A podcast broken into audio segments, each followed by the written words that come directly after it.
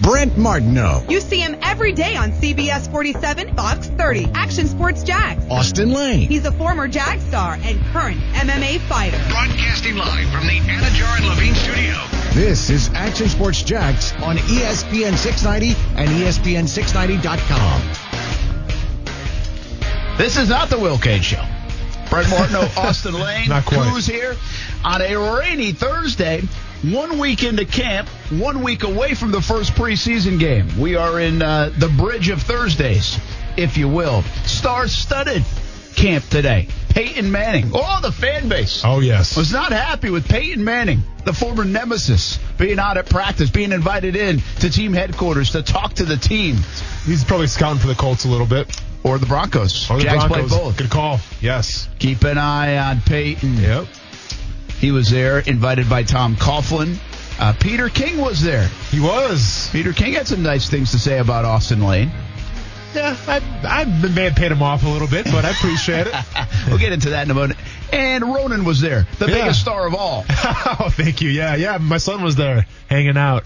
Um, you know, it was one of those things where when training camp started, I promised him that I would take him to at least see one practice and see the Jaguars because uh, he is a big fan of them and he's a big fan of football. And it just so happened this was like the last day uh, that was open to the public. So if nothing else, Brent, I am a man of my word, so I, I kind of had to bring, uh, the, you know, my son on the road today with me a little bit, and uh, it, it was a warm one for him, but thankfully we, we managed. You mentioned Peyton Manning though, and Peyton Manning's son was there as well, in case you didn't notice. So my whole time, I'm trying to like, you know, hey Ronan, go talk to Peyton Manning's son and become best friends with him, please, and let's get some of that, uh, let's get some of that Allstate money, whatever. You know what I'm saying? And uh, but you know, he he's he's a big Brent Martineau fan, not because he watches you on TV, because uh, you're always nice to him and you, you gave him the whole Monster Jam package. So the whole time it was, uh, where's Brent? Where's Brent? And I'm like, listen. Brent may not be here. Let's go focus on Peyton Manning's son. All right. Brent Brent may let you down today, but Brent shows up, and then Ronan was excited to see him. Had to get a high five and a hug. But Yeah, uh, baby. Yeah, it was it was a cool experience today. So the moral of that story right there, if you just heard it on Action Sports Jax on ESPN 690, is Peyton Manning or Brent Martineau, Ronan. Brent Martineau. Brent Martineau. Oh, hands down. uh, as everybody should. Uh, so welcome in. Uh, we'll talk a little more about the Fred Taylor saga. Boy, Fred's not backing down in terms of some of the commentary too. I thought, you know, this could be one of those tweets where it, he, he puts it out there yesterday. We had Maurice Jones-Drew to talk about it uh, yesterday. Uh, good timing in that sense. And you thought, well, okay, maybe it goes away. Well, not really. Everybody that's chimed in in the discussion point, he's gone back and forth with people, and and, not, and that's cool. I mean, that's if you're going to put that out there to go back and forth, I I uh, think that's pretty good uh, by Fred Taylor. So uh, really fascinating. You know what I thought about? Thank you, Jacksonville Jaguars. That's really what I want to say. Thank you, thank you, thank you. What they have done to keep us a little busy, Yeah. create the drama off the field. Listen, camp's boring. Come on. Camp's football starting up. It's fun, fine. You, you, camp's boring. Yannick Ngakoue's in holdout day number nine. Fred Taylor not happy with being the second best Jaguar of all time. That sparked debate over the last 24 hours. We always have, whether it's Jalen Ramsey coming in a Brinks truck, what's Leonard Fournette doing these days? Mm-hmm. Telvin Smith saying I'm not playing in 2019, and he's not playing in 2019. I mean, we need one big giant thank you promo for the Jacksonville Jaguars here in year one of ESPN 690. It's been one of the most entertaining, drama filled off seasons since I've been here, which is now covering a dozen years. So, uh, thank you. Thank Well, you. Thank, thank you. And I'm happy as well. This is my first year, you know, going to the off season, uh, being part of the media. And I remember we, you know, we'd always talk about we have to be careful because the dog days of summer we have to find things to talk about, you know, because it's kind of a dead time in sports, even in football. And needless to say, we've had a lot of things to talk about. So, uh, um, I guess I'm kind of accustomed to this now. I'm not ready for next year when things are probably going to die down a little bit, and we're, you know, we're going to be searching for those stories to Let me tell. talk about Super Bowl champs then. Exactly. Well, yeah, yeah, Super Bowl champs and probably Jalen Ramsey contract, maybe Myles yeah. Jack contract. So Yeah, if you think it's yeah. cooling down, we got a Jalen Oh, Ramsey we're just, contract We're just heating up, man. It's just getting started. We are just Season getting two, started. yeah. that's Yeah. right. Uh, so it'll be a lot of fun to, to continue to follow some of these stories. But this one was unexpected. The and and I do want to make it clear, and and I think although it can come off like this, and I think there's a lot of talk right now. Well, Fred was better, or or Fred did was more impactful. Fred played longer. I really don't. I think you have to be careful with these things.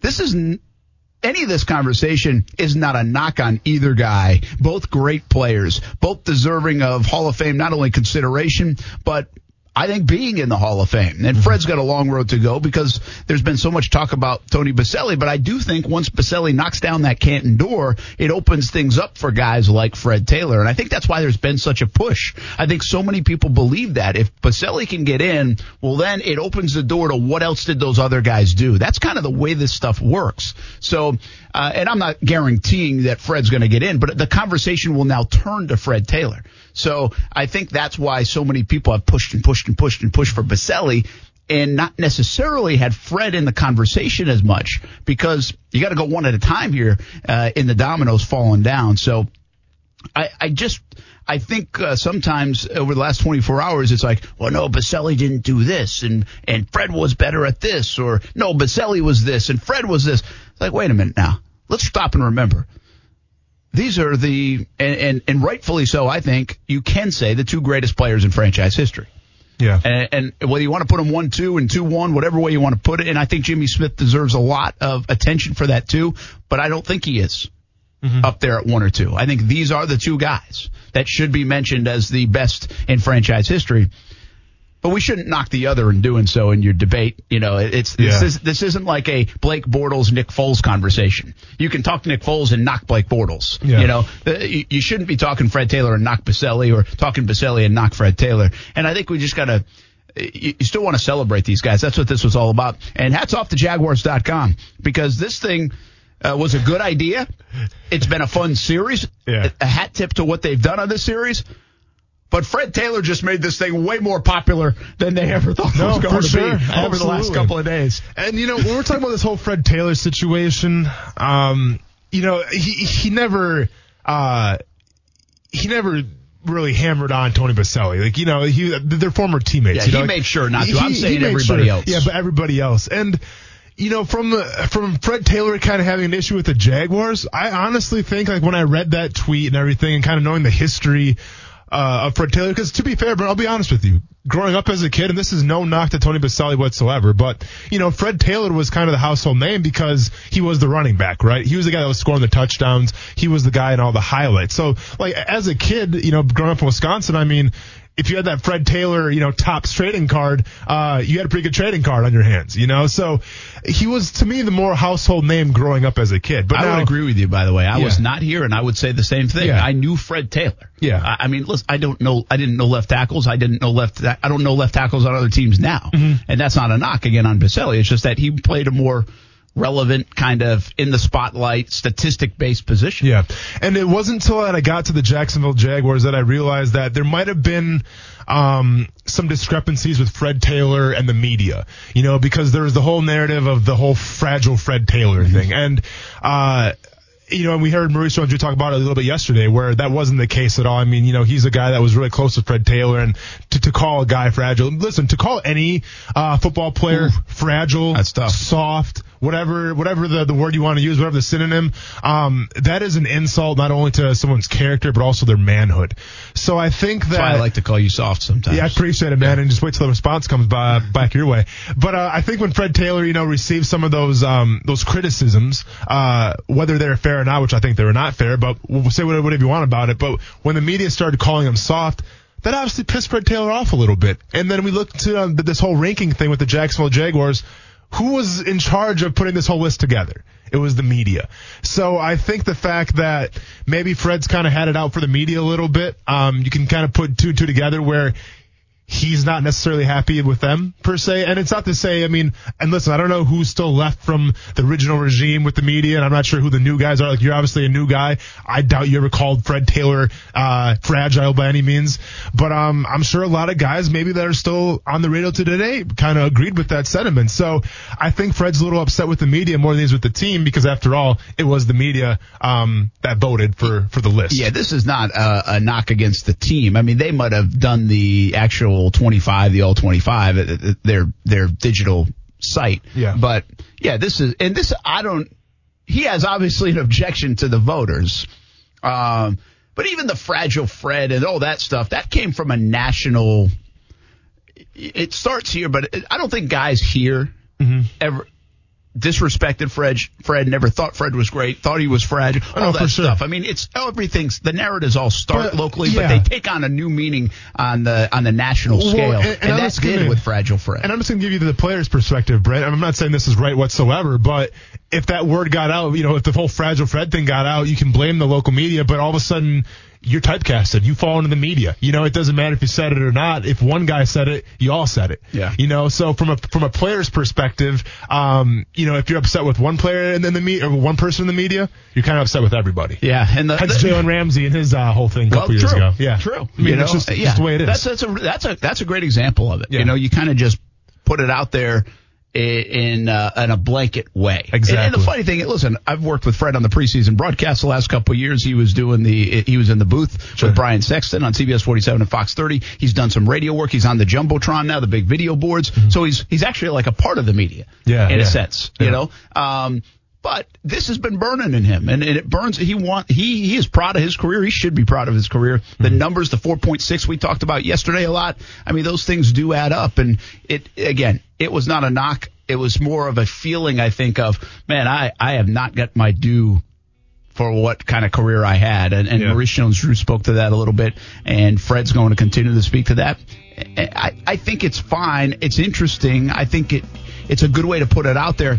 I don't know if it was handled very well. That the tone of that tweet was a lit on acceptance day that you're the second best player in franchise history. Ah, Not sure it was the right time and place. Although it got a lot of people's attention, and maybe it gets people talking and, and applauding Fred and, and bringing him his name back up. So maybe it's something that had to be done. Sure. Uh, even though it was very unFred like, at least the one we know. Yeah. You know, I don't I don't hang out with Fred Taylor, but I've gotten to know him a little bit over the years, and that's not the Fred. I was a little shocked. I mean, we were on this on the air when it happened. I was like, whoa, Yeah. wow, that was a little surprising. So, hey, by the way, we'll have Tony Boselli on tonight on Jaguars All Access at Mellow Mushroom in Avondale, 7 o'clock, and on Fox 30. And uh, we'll talk about the Fred Taylor comments. Sure. We're not going to shy away from it, so we'll talk about the Fred Taylor comments. More on the Jags. What's happening today? Josh Allen, Peyton Manning, and more next on ESPN 690. I was there. Like I saw what Fred was able to do, and I'm, I'm a big time Fred Taylor supporter. You know that.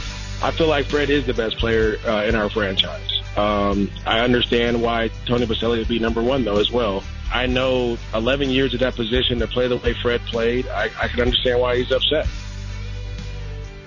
Well, that's Maurice Jones Drew yesterday right here on Action Sports Jax on ESPN 690. Long conversation with Mojo. And we had Maurice Jones Drew on to talk about the Yannick Ngakoue holdout, which is now at nine days, and that situation because Mojo's the last player to really hold out, uh, maybe of any kind, but definitely of significance back in 2012. So he took us behind the scenes on that a little bit. And at the same time, a half hour prior, Fred Taylor had tweeted his displeasure at being the uh, number two on the All 25 on Jaguars.com. And, uh, well, uh, Maurice Jones-Drew commenting about that. They had just talked the night prior. So, uh, as always, you can check out the entire interview, Action Sports Jax, on ESPN 690 podcast or any of the video platforms, Facebook, YouTube, Twitter, uh, and Twitch as well. Thanks for hanging with us here on a rainy Thursday. Drive safe. I know it was a big accident, I think, on 95 earlier. Uh, I'm not sure if that's cleared away, but uh, make sure you travel safe on the rainy day. Uh, Jacksonville does not know how to drive in the rain. That's been proven, and we've all lived it. So be careful. Peyton Manning invited to Jacksonville Jaguars camp by Tom Coughlin and spoke to the team today. Was out at practice. There was a segment of the fans, at least that I was watching on Twitter during practice, they did not like the idea of this. That's a division rival, man. You, heard me yesterday talking about the Miami Dolphins kid who won the autograph from Josh Allen.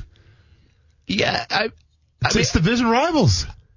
okay, but that was like a while ago now. Some wounds take a long time to heal. Hey, Brent, I'm, hey, believe me, if anybody should dislike Peyton Manning, it should be me. All right, I was part of those teams where the Colts uh, kind of slammed the door on us going to the playoffs, uh, 2010. So, yeah, if anyone has a reason to dislike Peyton Manning, it's you know it's me as well. But at the same time, the guy knows the quarterback position. Uh, the guy knows a thing about winning. And I guess if he can, um, you know, exemplifying any, uh, any advice to, to the team or any, uh, just motivation, then so be it. But it is kind of weird that, you know, he would be with the Jaguars, not like the Colts or somebody. But if Tom Coughlin invites you, I guess you got to show up. I'm sure he's bouncing around. I don't know exactly where Yeah. he's gone. He's done the uh, that that NFL 100 thing, which looks pretty cool. I haven't seen any of it yet. I think it just launched uh, earlier this week, but I think he has some really fun stuff. And and Manning is talented. I, I guess. I understand it when he's playing against you. you. You hate the guy, you don't like the guy, he's a rival, he beats you, all those things. But at the same time, there's a reverence about Peyton Manning as well. I mean, he's reached that status now. He's been out of the league long enough. Yeah. He's been away from Indianapolis and the AFC South long enough. Uh, I, you know, you see a picture of Calais Campbell today, and, and he just tweeted out uh, with with Peyton Manning. I mean, I think there's an appreciation for that guy who's done it so well and at the at the top level.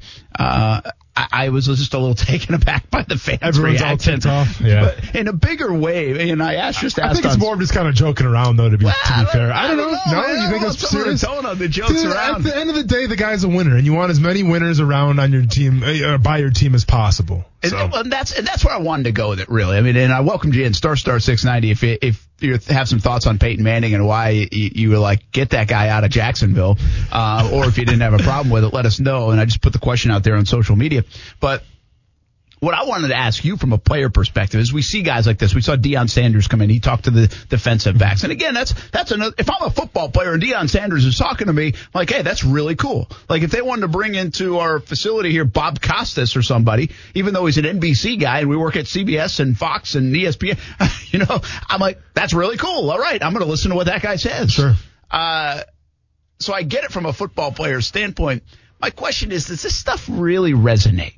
Is this, is this just like part of coaching 101 where you got to get guys fired up? You got to get them motivated. You got to break up the monotony. Does it work? Does it register? Remember, we all did these assemblies in school, man.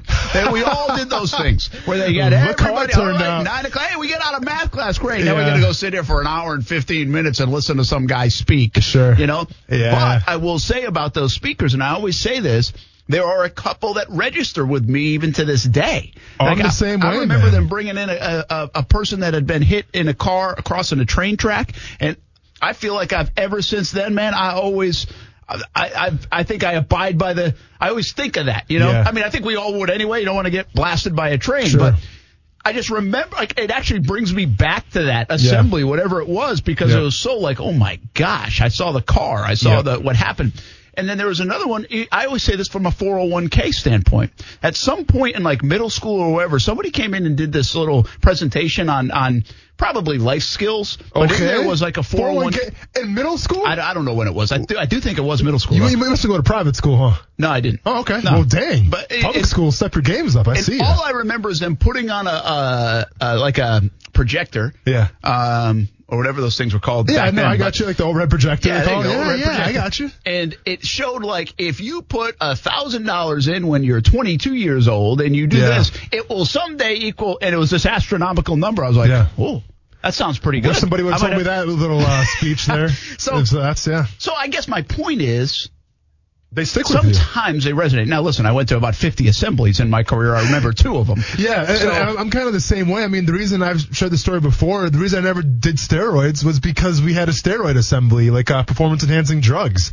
And I remember watching the video that this guy shared, and supposedly what happened was the guy was taking, you know, some kind of anabolic steroid, and he lost his leg because of it. Now, did the guy lose his leg because of taking steroids? I have no idea, but it was a very graphic, uh, as a very graphic video because it actually showed the surgery where the guy lost his leg. So I'm like, yeah, I'm never doing steroids. I don't care if this story's true or not. I There you am- go. And I was in high school, dude, so pretty aggressive video. But uh, yeah, never did it because of that. So okay, but you play, you sat in these rooms. Who who, Sure. who came and talked to you when you were with the I'm- Jags, with the Chiefs, Yep. with the, So- and did it resonate? Does it work for these guys, or is it just like, oh, here we go again? First of all, before we get started with this, just remind me of a really quick short story. Chicago Bears. Mike Ditka comes in. Oh. Uh, you know, I mean, a legend, if Yeah. you will. And uh, growing up in the Midwest, you know who Dick is. Ditka comes down the aisle. You know, he's he's wearing the, the traditional garb. He's got like He's the, a sweater? Yeah, yeah. He's got the sweater and the, and, you know, the shades, whatever, chewing his gum, like literally smacking on his gum, like you would picture Ditka doing. And Jay Cutler sitting in the front row. and uh, Ditka comes up to the front, and Cutler's got it because Cutler always wore his hat backwards. Ditka gets up to the front. The first thing that Ditka says, "Hey Jay, let's turn the hat around, huh?" and, and, Jay's right like, out. and Jay's like, "No, I'm okay." And Dick is like, "The- "Back in my day, we wore hats a certain way, and that was it." Like. Not, not joking around. Like wasn't actually joking. wasn't joking around. Yeah. So uh off to a kind of a rough start with his speech, man, because telling Jay Cutler to turn his hat around and Cutler wouldn't agree with it. But um I'll say this, Brent. Cause yeah, we, we had, we had guys that would come and talked about money management, um, leadership, like, you know, team, team rah rah kind of things. But the ones that stood out to me were the players. It was the, the former players or even the former coaches, but, but for sure the former players. Uh, we had Singletary come and talk to us in Chicago as well. That one stood out to me. Um, it was always the former players. And I'm, I'm blanking on the guy's name and please forgive me. Um, the, the guy who got shot in Jacksonville. Oh, um, Richard Collier. Richard, thank you very much. Yeah, uh, he was one of the first ones that came to talk to us my rookie year, and that one really stood out to me a lot because number one, he's a former player, and number two, just to kind of hear his story and say n- nothing good happens past 2 a.m. I'm like noted, noted right there, you know, Yeah. and um, I took that one to heart. So So he went to the lemon bar until 159. Austin Lane did like every day. Come on, wasn't 11. It was more than that, too. it, was, it was all the Jax Beach bars. But, uh, so it was always the former players, though, or, or like a, a popular coach that really struck a nerve with me, I think, my other teammates. And I think with Peyton Manning, you know, while, yes, he is a division rival or a former division rival, but like I said, the guy's a proven winner, uh, a Super Bowl champion, an MVP. So anytime you have a guy that comes in and talks to you like that, the players are going to take notice and take notes and everything. Keep in mind, nobody on this team, nobody, not one on this roster, unless I'm missing somebody, was on any of those teams playing against Peyton Manning. Avery Good Jones? point. No. No, I don't think so. No. Now they've Uh, played w- against Peyton Manning, like Calais Campbell's picked them off, and Yeah, yeah, yeah. but I, from like an AFC South rivalry, No, when- nobody's felt that. when, when Avery would have played, Peyton it would have been in Denver, I By think, then, when I they think played in Denver. Denver. Yeah. Hey, Seth's been hanging on the line, uh, and I asked if you wanted to jump in on these uh, the Peyton talk, and here he is. Seth, what's happening, man? Thanks for uh, jumping on ESPN 690. Yeah, yeah, appreciate it uh, for taking my call. First thing, uh, Austin, really appreciate the Jay Cutler story. Always love a good Jay Cutler story. That was one of the better ones. So. Can't go wrong with him, man. You cannot go wrong with a good Jay Cutler story. Anyways, uh, yeah, my take with the whole Peyton Manning thing. I mean, you definitely want your players to be around that kind of greatness, and I think, like Brent said, um, you know, having him around, none of those guys that are on Jacksonville's squad right now, you know, were on the team when they were playing them. But from a fan perspective, I mean, I'm a Browns fan. I, I grew up in Ohio. I mean, if it's 30 years down the road and uh, Ben Roethlisberger shows up to like a a Browns, you know, training camp or something, yeah, I mean, as a fan, I'm I'm definitely booing him. That's fair enough, and that is, that is a good Yeah. example, by the way. That one right there, especially because Ben Roethlisberger beat the Browns a bunch, much like Peyton Yeah. Manning beat the Jags a bunch. Right, exactly. Um, I had a quick question for you, man. Uh, since we're kind of off the topic here, but I want to bring this question up because something we discussed on the show before, and I haven't had a chance to ask it yet. You said you're a Browns fan, correct? Yeah, that's correct. Okay, so I was assuming. well, hey, there's a lot of optimism this year, but um, yeah, there is. Yeah. So you know, being being a diehard Browns fan like you are, like, what is your take now with NFL players? You know, after the game, like trading jerseys. Like for instance, say the Browns play the Steelers, the Browns get beat, and all of a sudden you see all the players talking in the, to the to the Steelers after the game. Like, does that bother you as a fan, or are you just kind of okay with the way the NFL is going now? No, I, I definitely say I'm okay with that. Um, I mean, yeah, those guys are all kind of in a brotherhood together, and I'm, these guys are switching teams, you know, um, more than ever it seems like as well. And, and plus for me, like I'm, I'm from Columbus, so a big Buckeye fan. A lot of times I've even seen, you know, different Buckeye players they like to exchange. So I, I think that's a lot of what's going on too. These guys know each other from, you know, whether it's high school or even just college. So I'm cool with that. Okay, cool. All right, cool. Seth. Thanks for listening, man. We appreciate it. Thanks for Appreciate checking in. it. All right, uh, Seth checking in the Peyton Manning front. You're welcome to to star star six ninety. Uh, so overall, you get a lot of visitors, right? When you're playing in Yeah. camp, Yeah, yeah, yeah. a decent amount. I mean, they've Sure. already had Oh, two: yeah. Deion Sanders, Peyton Manning. Yep. Some register, some don't. I guess fair enough. Yeah, like I said, if they're if they're players or you know, there's been the inspirational stories too. Um, one that we had, uh, I keep on bringing up Chicago, and I guess you know, I think Trestman had a good uh, a good plan, but Trestman brought around the guy, and I forgot the guy's name again. Please forgive me, but he was they did a documentary on him. He was like the free solo guy that was um he's he's like a rock climber, but he doesn't use any of the gear. So like he he Oh, okay. he, he, he basically just you know traverses mountains without any gear on, and uh, that was an interesting one too. To try to get his whole like mindset. Now, yes, rock climbing and football two different things, but like the way that he approached it with his practice and just um, his mindset, there was some comparisons. So that was an interesting one as well. But you know, a guy we know locally who does this, and I've read a lot of his Yeah. books, and I think he's Jon Gordon, and Yeah. and he does a lot of the inspirational talks, the positivity talks, and I think he was just with Cleveland actually this week. Yeah. but he's done stuff with Clemson. I think he's been here in Jacksonville before and and, and talked to the Jags. You know, so. Obviously, he's a believer in it, and I think teams and coaches are a believer in it. It Yep. changes up the monotony, and at least if there's one simple message it gets across, maybe it helps one guy, maybe it helps five guys. And I would think at least Peyton Manning, whatever he said today, would at least help a Nick Foles in some Yep. way, shape, or form. And by the way, to give the guy a little credit, his name was Alex Honnold, and uh, he's in a documentary called Free Solo. All right. Uh, hey, uh, the coaches poll, top 25 is out in college football. Got a thought or two on that. And uh, can somebody get me like a UCF night shirt? I think I want to be a big, I want to be like big, big fan of UCF. Uh, are we going all in with the UCF Knights i think year? i'm going in with the Knights. Are we going to college game day if they're going to make an appearance again? I don't think they'll be there, but Me and you. ESPN I 690 think it's on time to get on the Knights bandwagon. Okay, let's All do right, it. let's I'm do on. it. Next on ESPN 690. Hey, I want to get to the uh, college football poll that's out, uh, preseason poll. That should be fun. Gators ranked too high. Are they? Georgia, top three. They are third, uh, right where they need to be. What do you think? And really, I have a bigger conversation about that. I don't really care where anybody's ranked. I, I I will twist it into a national championship contender conversation. And it's one of the problems with college football, I think, the last couple of years and right now. I think it is. Some people don't.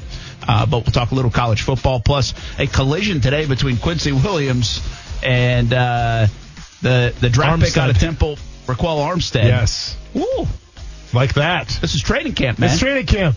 We'll save it for Better the bring games, two chin straps, as Jack Del Rio would say. Save it for the games. Bring two Uh, chin straps. Hey, we did ask uh, Peyton Manning going to the Jags facility to talk uh, a little bit about uh, to, to talk to the team, and he was out there at practice, mingling around. Tom Coughlin invited him, and we asked your thoughts on it. Right now, Jordan's on the line, has a, a thought or two on it. All right, man, good or bad? You like Peyton Manning being here or not? Uh, I don't. I don't really like it too much. Uh, I, I've lived in Jacksonville for about five or six years now. Uh, love it. Love the city. But I'm a big Raiders fan, and and either way, I, I just really don't. I don't. I don't like a rival coming in and talking to the team. And uh, I, I also don't like the the jersey switching at the end of the game. I get it. It's it's a nice thing, but I, I want you to play some hard nosed football. You know, some old school football. Jordan, let me ask you this real quick. You're an Oakland guy, so uh, you'll soon be a Vegas guy. Uh, what what will who would be the the the player that like Jon Gruden could bring in that would be like, what the heck is that guy doing at our facility? Like I, I, I and you know, eight ten years if he you know decided to bring like Philip Rivers in. Okay. I, I wouldn't like that one bit. I, I've, you know, never been a big Philip Rivers guy. Yeah, I get yeah, anyone from the AFC West, uh, obviously. All right, man. Thanks. Uh, appreciate the call. Thanks for listening Appreciate on E it. ESPN 690. Yeah, appreciate it, guys. Have a good one. All right. Uh, hey, interesting thoughts about the, the jersey. You asked the question Yeah. um, to Seth and, and now Jordan about the jersey swap, and that is one, especially if it's a close game or it ended poorly and this, and you lose and your team loses and your team smiling and kind of exchanging and hugging and high fiving Yeah. and, and all that stuff. That bothers fans. I have always said this about my theory on that. It's not a proven theory, but my theory is, and, and I think this is more of a subconscious thing. Well, first of all, I, think Seth brought it up. The free agency guys swap teams. I mean, a guy that that might be a might have been a college teammate is now a, a rival, but could be a teammate again down the road.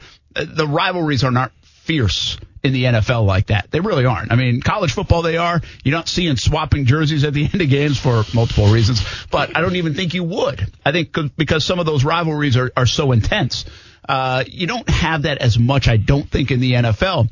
But my theory on it's always been, listen, we just duked it out for 60 minutes. This is a violent game. It's really no different than what you do right now in MMA Mm-hmm. and in that cage and you just try to beat the hell out of each other for for 15 minutes Yeah. and then there's a respect regardless of who won, that you made it through those 15 minutes. Or in the case of the NFL, you made it through the 60 minutes. And I think that's Yeah. kind of my theory on that. Whether it's a, uh, an announced reason why or not, I don't think so. But I just think there's a sense of, hey, we made this through. We battled it. We, we busted our butts, uh, worked all week for it. Hey, sometimes you win, sometimes you lose. And, uh, I'm going to go shake my hands. Uh, shake yeah. uh, my buddy's hand. And listen, and every, every player is different as well. Like, uh, and I've said this before on the show, where I was never like that, you know. And it didn't matter who we're playing with, whether it was a division rival or just um, a team from uh, from the NFC.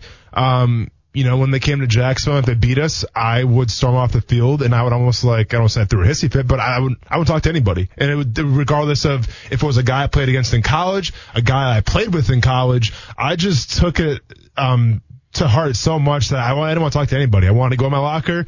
I wanted to get out of the stadium as soon as possible. Didn't want to talk to you media people, and I just wanted to get in my car and go home because I, I, was so upset. But I understand that every player is like that, and I'm not asking every player to be like that. It's just it's different personalities. But and we, we mentioned the jersey swapping thing, but like I think it's more from a broader spectrum too as well, Brent. Where like for instance, I mean you know Jalen Ramsey was talking to DeAndre Hopkins on, on Instagram, you know, and and to be fair, the Texans are a division rival, Yeah. you know, and they had banter back and forth. Um, I think if you go back, yeah, it was better when he called him his when he said he's his daddy. yeah, yeah, yeah. But I, exactly. And I think if you go back, you know, six, seven, eight years, you don't see that that much, especially with, with the division opponent. Now with social media, yes, the, the landscape has changed and the game has changed. And I'm not saying it's a right or wrong thing. I'm just saying, I'm just curious to hear the, the fans' perspective from this because, you know, whether it's players talking to each other on Instagram, swapping jerseys, I mean, it's, it's, it's a different time now in the NFL. Yeah, you know what else is uh, just one last comment from me on this. Yeah. is while that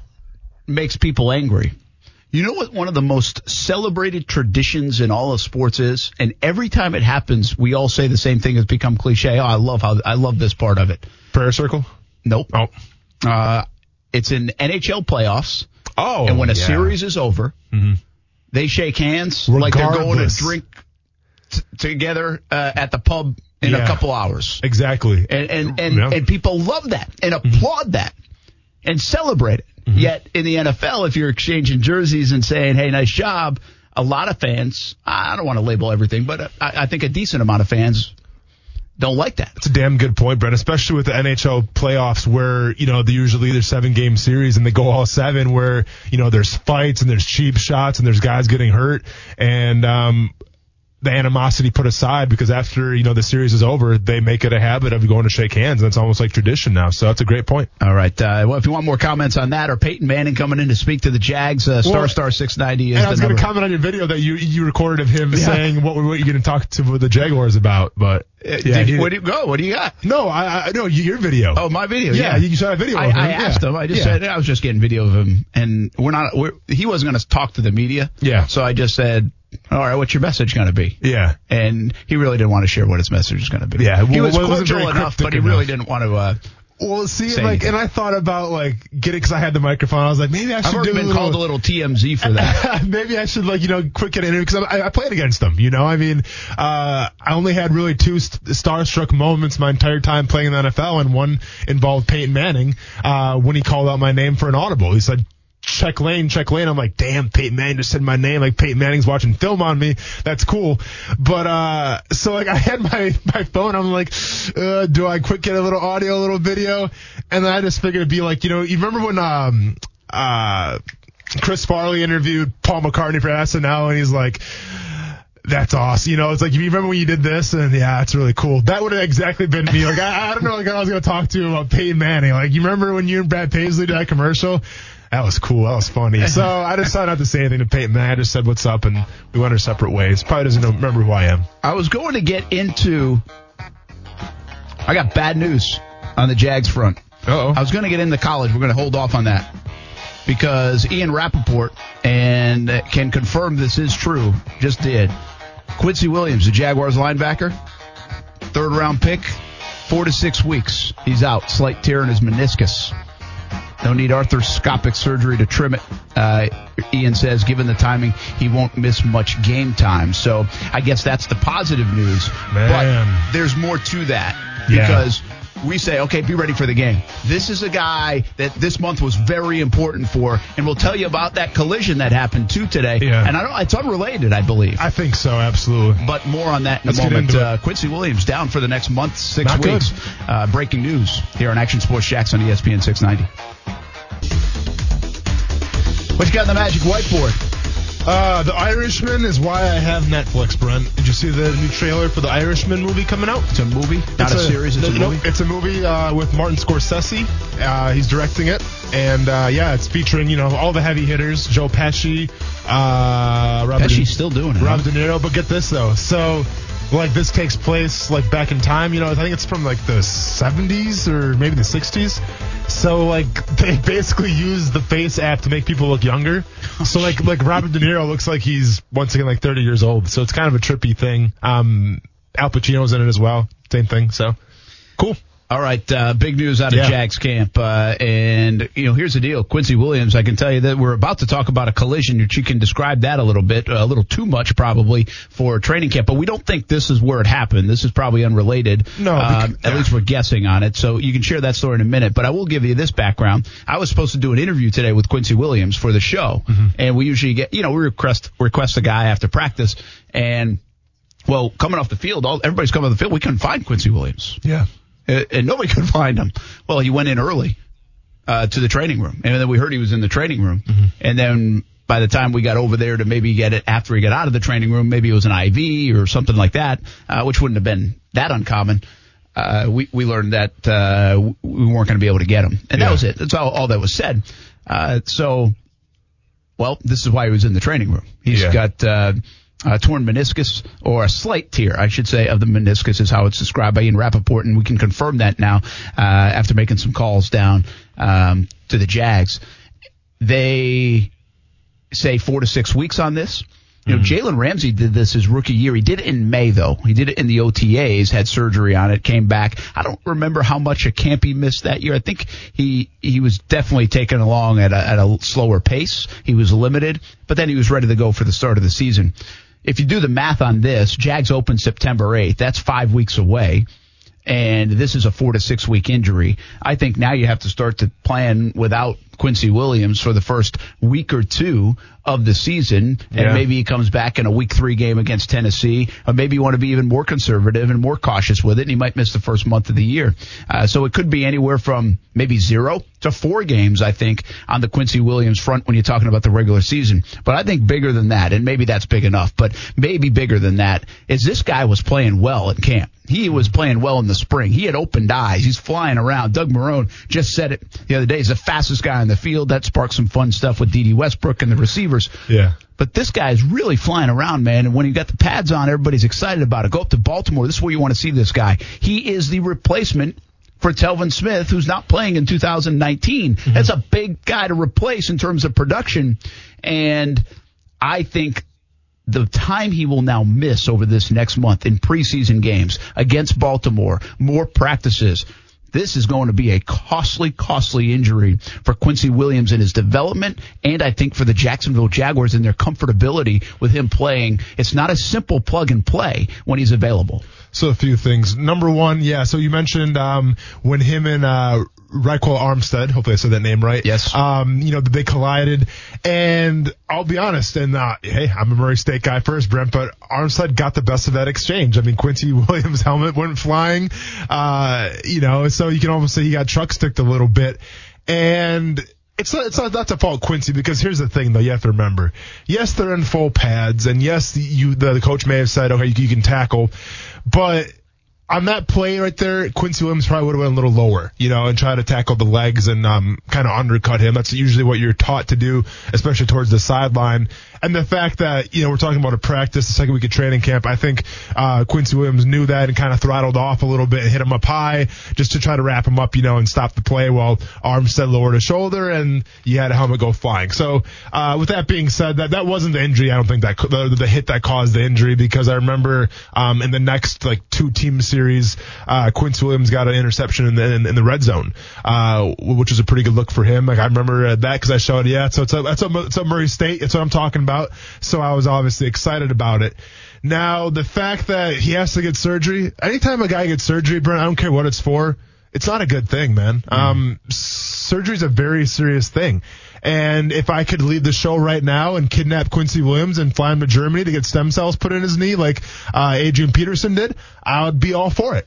But uh, one would assume that he's going to go through the proper precautions, have the surgery, and just rest it. And Um, you know, the, the, the meniscus surgery that he's going to have, it's not a serious thing. The only thing I would caution is the fact that even with that kind of minor surgery, sometimes you have tendonitis built up, sometimes you have some soreness, and that can linger throughout the entire season. Now, let's be fair though. I mean, if you're an NFL player, um, and you're listening right now, you can attest to this, where if you're midway through the season, something's wrong with you whether it's something that's tore, something that's strained, something that's bruised, something that's distal, whatever it is, you you play with injuries. There's no NFL player out there that plays 100% through the whole season. So yeah, he may feel a little adversity there. Now from his position, that outside linebacker position really taking over for Telvin Smiths. I would be more concerned, honestly, Brent, if this was like a defensive, like if this was like a Josh Allen, I would be more concerned. If this was a Jawaan Taylor, I would be more concerned. Um, if this was a rookie running back, I would be more, more concerned. And the reason I say those three positions, and there's some more out there too, wide receiver, is because you have to take into account you get your reps and you improve your footwork. You know, whether you're offensive lineman or defensive lineman, it's all about getting your footwork down in training camp because when you come in, especially as a rookie, you know, you don't have the, the good fundamentals. You don't have the good first step. You don't have the good the hand placement, and the only time you can correct that is is in training camp. Um, with Quincy Williams, where the footwork's not necessarily the biggest thing, the hand placement not the biggest thing from his, from his position, it's more about reading and reacting. You know, it's it's here's the ball, go get the ball, basically. Yeah, now there's some checks he has to make, and there's some calls he has to make, but those things can be done in the film room more than on the field. So from his position, um, it's actually, I mean, listen, an injury is never a blessing in disguise, but the fact that it's, it's a linebacker at his position, it makes me feel a little better from the fact that he doesn't have to improve the footwork or the hand placement. It's more about just reading and reacting. And there's a few things here, okay? Uh, this was developing into a very nice story. If you go back to the draft, everybody's scratching their heads at the end of the third round. Who? Quincy Williams, Murray State. Nobody. I mean, remember there were some analysts that said I don't even have him on my. I, I, I reviewed 300 players and I don't even have them. I, th- I think Mel Kiper was one of those guys. I think yeah. Kiper was was one of them. Didn't even have the, the footage for him. yeah, didn't even have footage. Yeah. Well, in the spring when we talked to him when he left minicamp, he gave us the famous "my head's I feel like my head's in a beehive" Yeah. statement because everything was moving so fast and he's trying to uh, adapt to the NFL game and and really the key for him and even today when he has that collision with Ryquell Armstead. Yeah. And again, we don't think that's where he got hurt. No, because he was playing well after that as well. so even there, you can make the case that he's playing too fast, right? He plays Oh, it. Can, can you? No, no, no, no, no. Uh, I mean, if no, absolutely not. Because I- if if I'm a coach, I'm never gonna tell a player whether he's a rookie or a, or a 10 year vet, whether it's Calais Campbell or Quincy Williams. I'm never gonna tell a player to slow down if that's the way he is. Now, yes, you gotta slow down. Like if you're in walkthrough, you know, and um and you wrap up somebody, you take him to the ground. Yeah, but no, you that's that's who Quincy Williams is. Like the the, the guy that we've seen flying around, um, you know, whether his helmet's getting popped off from going too fast or whatever. That's who he is. I don't And- mean from an effort standpoint, though. Yeah, I'm, I'm saying Just- too fast at the linebacker spot where you can overplay stuff. You can. I mean, Myles Jack has been guilty of that. No, hear been guilty of that. Where you try, and this defense has been guilty of that. Yeah. Where you're try, you're you're so energetic to get to a ball, make a play that, well, you forgot about the back end side. I mean, that's part of that position, isn't it? It is, but at the same time, I'm never going to tell a player to slow down and throttle down because as soon as you start putting a, like a governor on a player and saying, all right, well, you can go full out right here, but if you see something coming back, you know, taper down a little bit, then you start thinking too much. And, and Quincy Williams, um, we, we said it when he got drafted, Brent, his, his biggest asset is his speed, and his ability not to fear the contact. And if you start telling him to slow down a little bit, then you're going to mess up his game. Yeah, I'm, I'm probably doing a poor job of it in my mind uh, of saying this, but my mind, I feel like because the game is quick for him now, because he doesn't probably understand, maybe it's uh, landmarks or you know, all the things that go into it and playing that position that he. Maybe overplaying things, not trying too hard, not flying. I understand that. Yeah, Yeah, you yeah. want to be going 110 miles an hour. I, that that's fine. I'm just saying these next four or five weeks, we're going to show him. Okay, on this play, I, I don't want to miss my landmark by a step or two Yeah. Because now I understand the concept, the scheme, the play call, the the whatever I'm seeing on the other side of the ball a little bit more. You know what I mean? Yeah, no, I and that's where he's no, going to lose. And, and I get that. Like for, for instance, play action. You know, um, a play action, something where you can watch a, 100 minutes of film on play action, but until you're out there on the field seeing, you know, how, how the offensive line reacts, well, then that's where you go from there. So, Good yeah, example. I mean, th- th- there are plays out there that uh, you have to be on the field to, to be able to dissect, but at the same time, it is what it is. I'm you know? going to Canton, Ohio next. We're going to the Hall of Fame. Let's go. Ryan O'Halloran joins us All on right. ESPN 690. Hey, one other injury note to pass along too. Josh Allen. Uh, I don't think this is severe. No details out on this one, but uh, it was weird, man. He was in a like a. I, I thought it was a hard cast, really, but he Yeah. got his glove underneath the cast. So I, I'm not up with today's modern technology in medicine. Yeah, yeah. But it felt like he could almost remove the cast on his left wrist to put the glove on, and it it, it, it wasn't something that would maybe stay on throughout the day, but just during practice to kind of stabilize or immobilize. And he kind of dismissed it. The team doesn't really talk injuries like that unless it's something like a Quincy Williams that they'll, they'll readily announce. But uh, it was interesting. It didn't look like. I mean, he practiced full. Yeah. Uh, so it was, it was on his left wrist. Sure. And just first time I noticed it was out there today. Yeah, yeah, I noticed that too. Um, hard to tell how much it really affects him because he hasn't had his hand in the dirt a lot. Oh, oh, can I talk about that or not? Oh, I just did. We might uh, a little bit later Uh, hear from him about that. Oh, did you ask him? Yeah, we asked him. Nice, Brent, hitting the hard hitting questions. I appreciate it. I can't remember if I asked him. Okay, Might have been Somebody uh, did. Ryan former buddy John Reed. Okay. That uh, asked him a little bit about that, and Okay. then I followed up on it. I My man. piggybacked. My man, the hard Much hitting like I used to do with Ryan O all the time. Yeah. Let him ask the tough questions. Good. Ready, brace myself in Yeah. case it was going to be too difficult. Yep. And then just jump in. Spoiler the end. alert: I didn't ask Taven Bryan any hard questions. Well, that's just a let- shocker. Just You haven't asked know. one hard We question were- since you got here. we here. were talking Fortnite and uh, Navy SEAL training. so- Surprising and probably wrestling, which you're about to do with Ryan O'Halloran Oh, right yeah. now. He joins us from Canton, Ohio. Hall of Fame game tonight for the Denver Broncos, Atlanta Falcons. How's Canton, Ohio, man? It's good, good. I took my. I I had never been to the Hall of Fame facility before this morning, so it took a you know about a two-hour lap through there. And, you know, if you're a football junkie, uh, that's the place for you. Unfortunately, now there's the game tonight. Will they play it? Is the field okay? What's the, I think I think they got that stuff straightened out a couple of years ago. Uh, you know, those starters for Denver, a couple starters on the offensive line. Uh, Atlanta's basically said none of their frontline guys are playing. But NBC will get a rating that eclipses maybe a World Series game, maybe a Stanley Cup final game because it's professional tackle football. Absolutely. As long as it beats the Bachelorette, uh, I'll be happy uh, in the rating game. What, what do the players think about this starting ahead of everybody else? They got on the practice field earlier. They're kind of like a couple weeks in where the Jags are just one week in, already playing a game, that extra game. Uh, is it something, you know, quietly they like, ugh, or are they excited about it? Well, I think they're more the ugh, uh, because even the guys who aren't playing tonight, you know, this team reported to camp two weeks ago yesterday. Uh, they were on the field two weeks ago this morning. So it's been, uh, you know, they had seven consecutive practices in uh, in pads until the other day. So Vic Fangio has been working them. That said, I think the veterans knew that if they really grinded away over this period of time, they are going to get a little bit let up because of the way the schedule's con- uh, constructed. Broncos only have five practices in a 12 day span. So that's going to give a lot of guys um, a lot of chance to recharge.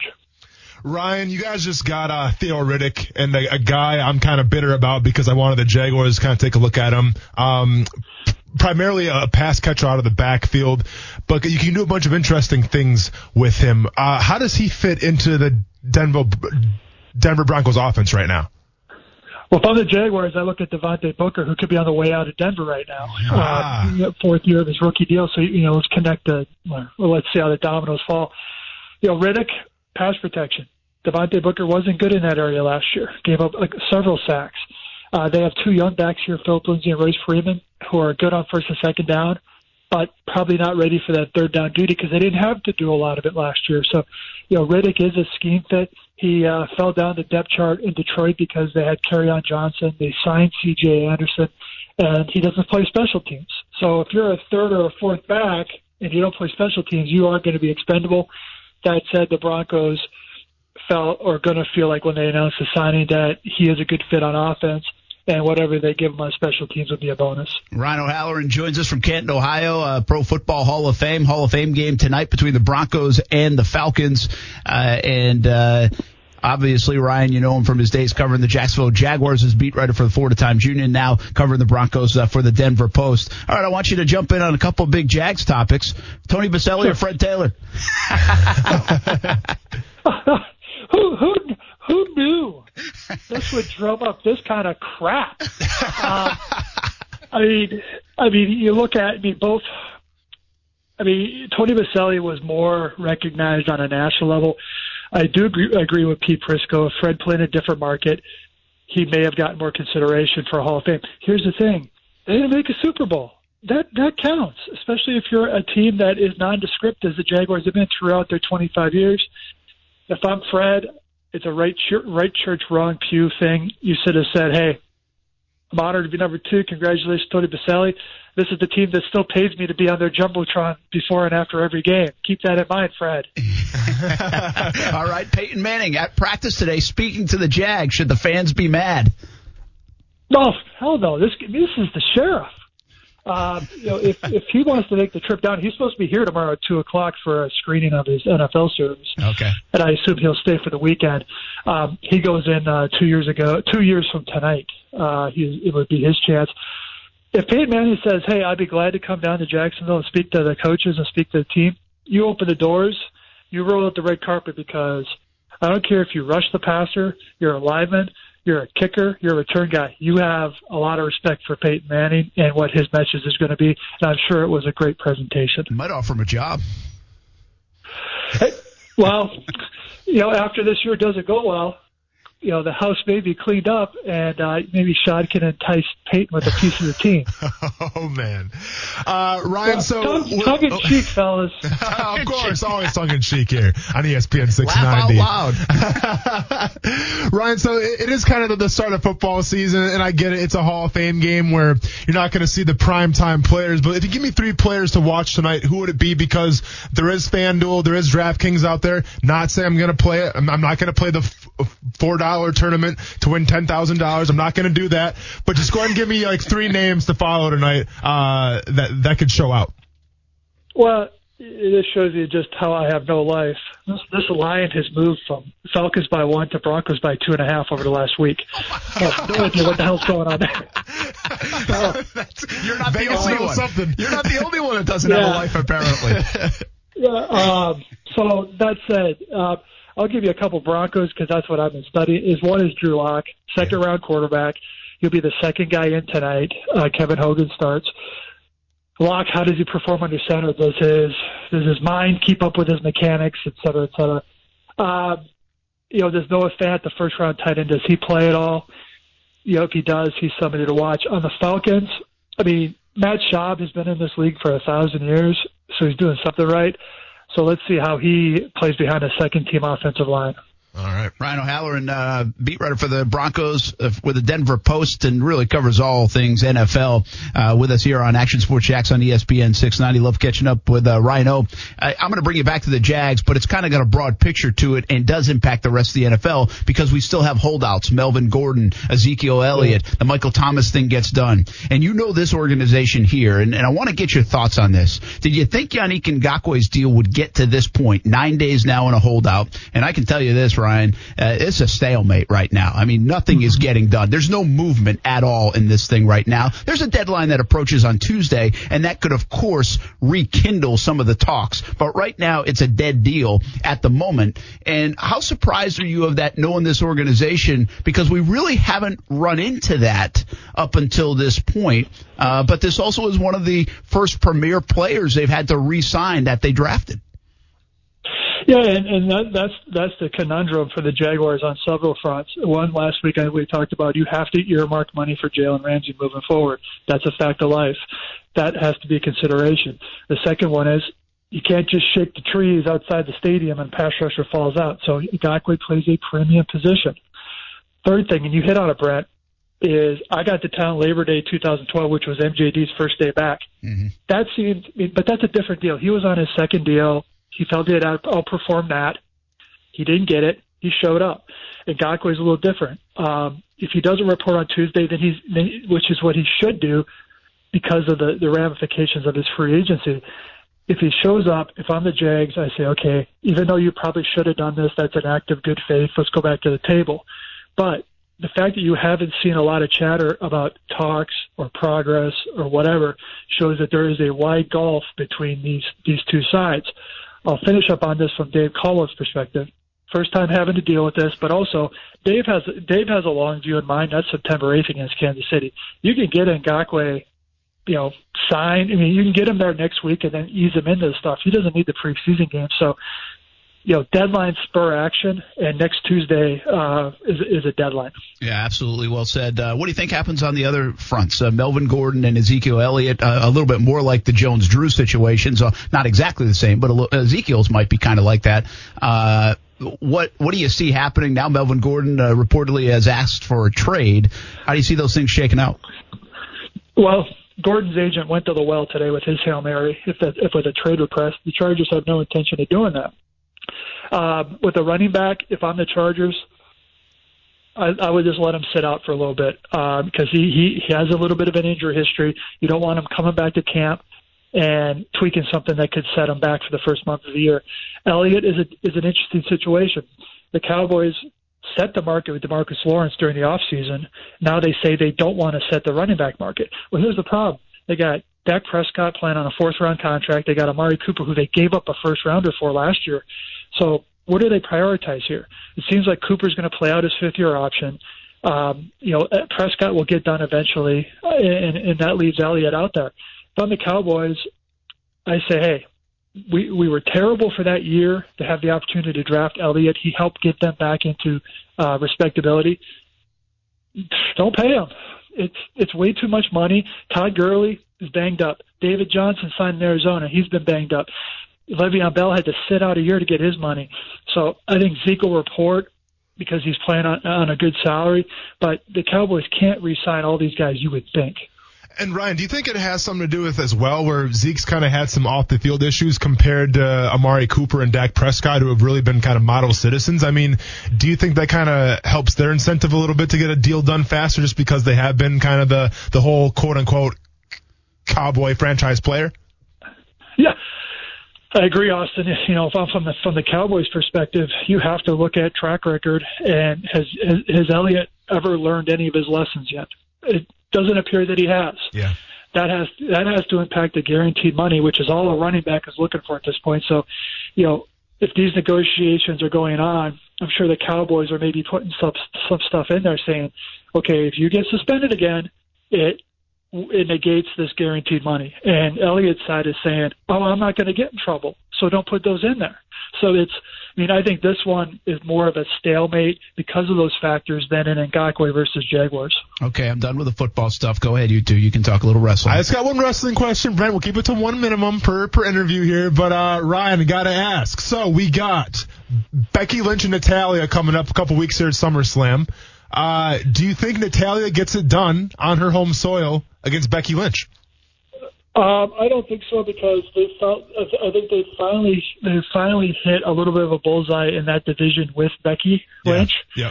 And I think she, I mean I think the crowd really loves her. Yeah. Uh, so I think you you have to keep that going instead of trying to you know make something up in terms of making the, the division more competitive. Okay, Brent, sorry, I lied. I have another question. I figured you would. uh, speaking of all elite wrestling here, we're going to talk about a little bit with uh, CM Punk. What are the odds that CM Punk shows up in Chicago uh, for All Out? W- what are your odds there? Well, I sure as heck hope so because I liked him when he was WWE, Yeah. and it would it would it would deliver another pop for the new venture that Exactly. they would need, even if he's not an even if he's not a full time participant. Yeah. You have to have some of those quote unquote ringers to make those pay per views, make those uh, big shows uh, worthy. There CM. Punk, friend of Action Sports Jax on ESPN 690, like Absolutely. Ryan O'Halloran Yes, is as well. Weekly update from Ryan O. Hey man, I hope you got your uh, Delta Club miles, all that stuff figured out because it's here. Uh, football starts tonight for you, and it won't end until well after February in some way, shape, or form. Well, Broncos Jags AFC title game, baby. Once again, here we go. All right, man, have fun tonight. Thanks for checking in. Uh, have a good trip to Baltimore, guys. Thanks. All right, Thank you. appreciate it. Uh, Ryan O'Halloran. Oh, you know what? We just did about 15 minutes with O'Halloran. Yeah. Not one pathetic. Oh, good call. I'm disappointed. Yeah. And, I mean, and only I- two wrestling questions. I've got to tell him from now on he has to get that in. Yeah. He has to get it in at least once. I love We've it. got over and unders on the word pathetic Yes. when Ryan O'Halloran joins us on Action Sports Jax on ESPN 690. We're going to give away some Monster Jam tickets when we come back. Also, Ballin' and Fallin' still ahead. Josh Allen talks about putting his hand in the dirt.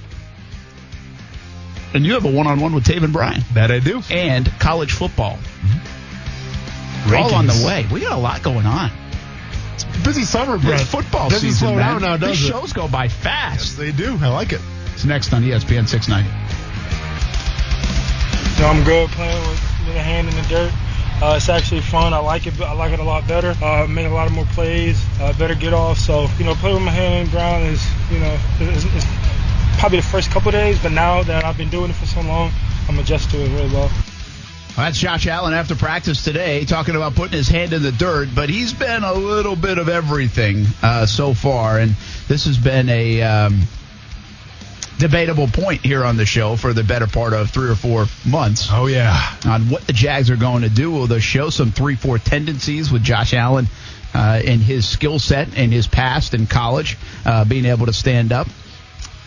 And we have some theories on that, or at least you do. But uh, Josh Allen, you know, I have a couple conspiracy theories on Josh Allen. I don't really know what's up with the, the risks that I told you about. Okay. That's not a conspiracy theory. I, I don't think it's a major thing, but it's obvious. It, it was noted. I mean, I was like, did I miss something Yeah. over these last? Did somebody tell me? Did, did I miss the report or or Doug Marrone saying that he's got a wrist injury of some kind? Mm-hmm. But he has this. And somebody asked me if it was like a because he had the glove underneath. That was it like a padded something or other. It So- looked like a cast. I mean, no, it was. okay. So I'm gonna help you out real quick here because I mean I've I've worn the same thing before too. I'm not, I'm not sure if it's exact same material, but um, what it is, it's like a. It's like a cast kind of, but it's like a foam thing. So like the, the they wrap it around your hand, they cut it, and then they they basically just kind of tape it on. So it wasn't a full cast. I think it was just like his lower part of his hand. Yeah. And then they taped around it. And, and I'm the- probably using the word the wrong words when I say cast because Yeah. you think cast and you think Cast, of something that's something's broken. Im- immovable, and you can't Yeah. remove it, right? Yeah, yeah. Uh, unless now you can. I don't know. I, I just don't. I haven't broken anything in a while. Knock on wood. So I'll go um, knock on wood for you too. But but anyway, there's that. I don't really think that's a big deal. I mean, it's something that I noticed today. We asked him about it. He didn't say much. He didn't say it was a big deal, and he practiced, so that's fine. Yeah. Uh, I did. I was thinking about this today a little bit more though. When Josh Allen, I, I don't know why I didn't really think about it a little more. He's been off to the side often to work, and he he commented on that today to say, yeah, he's just trying to get extra work in with Milo, uh, the the head uh, strength and conditioning Sure. coach of the Jags. But I kind of wonder. They took him. Doug Marrone said they were a little slow with him at, in the early days of camp starting last week because they really didn't see him on the field in the spring.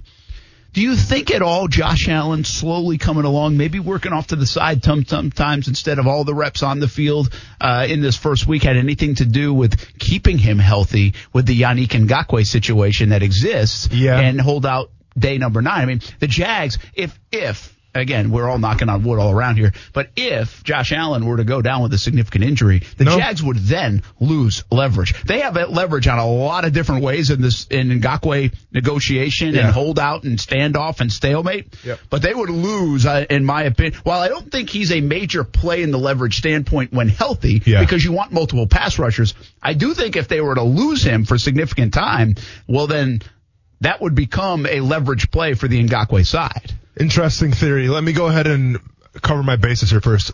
His injury during OTAs, soft tissue, right? It was like a hamstring, if I'm not mistaken. Uh, yeah, uh, they like just want to be careful. I like think it knee, was. Yeah. But it was like a soft, I think it was like a soft yeah, tissue yeah. thing. Yeah. Yeah. So anytime you're dealing with like a soft tissue injury, um, as we know, if you if you're a Leonard Fournette follower, they can be lingering. You know, where if, even if you do it in the spring, you do everything right, sometimes those things can come back. So working with Milo, getting some extra whatever work, conditioning, strengthening. Um, I just think as it's the fact of they're trying to just keep him healthy. You know, now you can go ahead and put the Yannick Ngakoue thing to it too as well, where they're keeping him healthy for that reason. I just think they're taking a rookie who isn't accustomed to, to NFL training camp yet, who's coming off of a soft tissue kind of like injury, um, and just basically kind of, you know, easily easing him into the, to the, to the, training camp. Uh, because you want to talk about conspiracy theories. Here's mine. Josh Allen's never missed a lower leg day his entire life. Okay. Yeah. Guy, the, the guy doesn't have, I mean, like, and that's the thing. People want to say, well, soft tissue injuries come from a lack of, you know, working out or a lack of, no. Okay. I mean, they happen. All right. Whether it's a, it's an imbalance with, with your body, whatever it is, but it's not because of Josh Allen wasn't working hard in the offseason. Okay. The guy hasn't missed a squat day since he was probably eight years old. So I think they're just trying to ease him back into it. Um, just, just ease him into the whole thing because they don't want to have a setback with a soft tissue injury. Yeah, I, I, I listen, again, I'm playing the conspiracy No, no, theory. a I- I hear bit, you. I hear you. Um, in that, and I think it could be, it could be a, a variable of, of various reasons, um, why he's off to the side or he's not or whatever. But the bottom line is he's been out there. He's fine. And, and I will say there are more and more people who go out to the practice and say, wow. I mean, wow. This guy Yeah. is a physical specimen. Yeah. I mean, he is, and he is. Yeah. But I, like I tweeted the video today of Peter King being introduced to him, Sure. and uh, Calais Campbell. Yeah. And when people saw Josh Allen next to Calais Campbell, they're like, "Oh my gosh, Yeah. this guy is massive." And and you're right, he is. Yeah. I mean, he is a big, big dude. He looks the part. And you know, Doug Marrone said today he's got a chance to be a dangerous pass rusher. Yeah. You know, so they are, and you know, that's why you draft them seven overall. So obviously the sky is the limit. There's a lot of optimism about him, but uh, it all starts with, man, does that guy look different from a physical standpoint? And Josh Allen is that guy. Uh, he is an impressive guy, and it's stuff that you don't notice. Like when you say when we went to the draft and I talked to him before the draft and when he got drafted, you don't notice that. I mean, he's a big guy, but there's a bunch of big guys who are football players. Yeah. But when you No, see him out on the field, I mean, it, it's He looks like a creative player for Madden. It, it, it looks like when yeah, you're like a kid. when you say that, and you're right. Yeah, it looks I mean, like a kid, like a, a guy that you wanted to create as a kid, where it's like I want to make him, give him all the best stats, and yeah, that's what he looks This, like. this bottom line is a little bit of a wow factor. Yeah, of You know, uh, with him, which Yeah. is that's a cool thing. That's Uh, very noticeable. All right, uh, we're gonna get to uh, giving away Monster Jam tickets. In fact, let's do it right now. Uh, Monster Jam tickets for caller number. Hmm, have people been after these? Should I go all the way up to number seven? Because that's where Josh Allen was picked.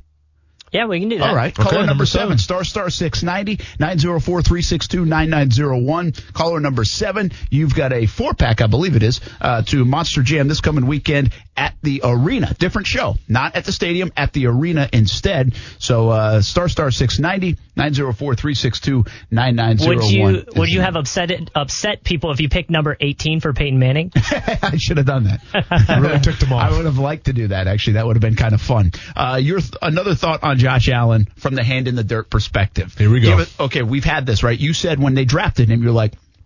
They're going to show some three four tendencies. That was your stance. They're going to stand him up. They're going to move some things around and throw some wrinkles. My viewpoint is they ain't messing with a defense that's been top five two years in a row, Mm-hmm. and they're not built to do that. Why? More of the Calais Campbell ilk. What he's kind of said at times to say, "Hey, we're, we're we might throw a wrinkle or two, but we're not changing. It ain't broke. Don't you know? We don't need to change things." I hear you. But I will say, and I, I every time I see it, I go over to you at practice and say, Yeah.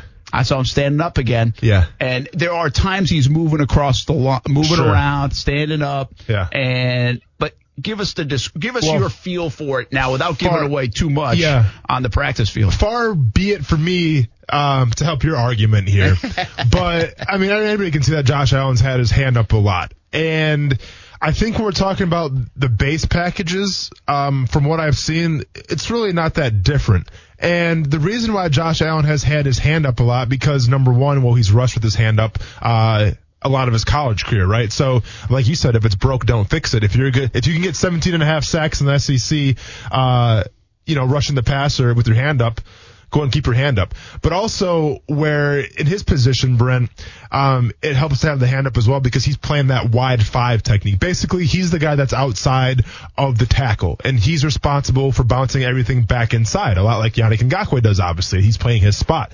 So from that position, um, it almost could kind of help to be in a two point stance, you would say, because then you have a better view of what's going on, whether it's a play action, whether it's going to be reversed, whatever it's, going to be.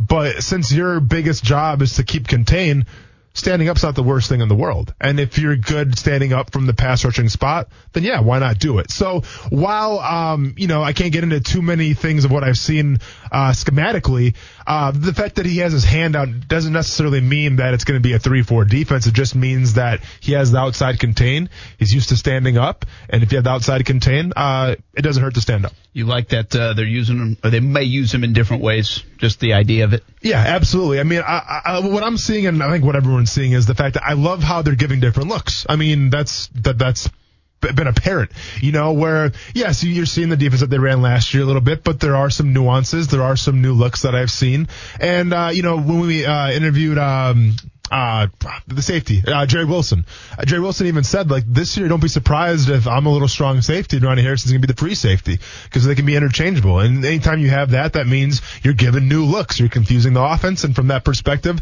and that's what Capers was known for in Green Bay, I like it a lot. All right, we got some folks hanging online. We'll get to that in just a moment. And uh, break out the music in a second, Kuz. We've got some Jan tweets.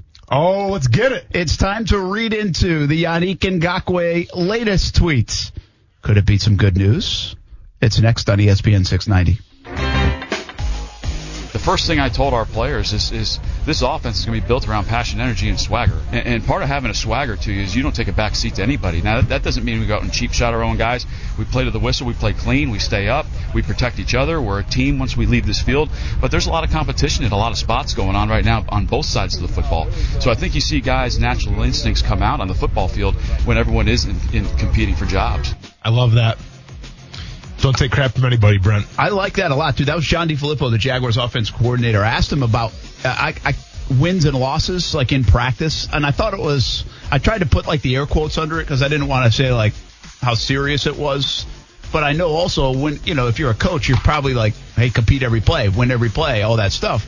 So I thought he had a really that was a really good answer in terms of I didn't expect him to go like the swagger route, and I kind of like that. And that, Yeah. that you get the feel from DeFilippo, he's like that. I think offensive guys are like that to begin with, like the play callers. You know, they think their play calls better than your defensive call, or your play calls better than the the the other team's offensive coordinator. Sure. all that stuff. I mean, the guys that have done that, there's there's two of them really. There's one, it's like kind of the old guard guy, the guy with the glasses. Yeah, and he looks more like. uh He's I- got the uh, glasses on the brim of the nose. Andy Reid. Yeah, Andy Reid. example, or, yeah. You know, even uh, I, I feel like, calling the plays. Like Greg Olson a little bit is like that. You know, kind of feels that way, very calm, and I'm gonna like out calculate you kind of guy. Sure. You know, and then there's the McVay Yeah. and Hackett's Yep. and young guys like uh, DeFilippo and think like, man, I'm gonna go out here and kick your ass with Yeah. every play I got. Yeah. and you get that feel from DeFilippo. doing it, too. Yep. And that's a good thing to have. This team, um, offensively, really hasn't had swagger in a long, long time. So Yep.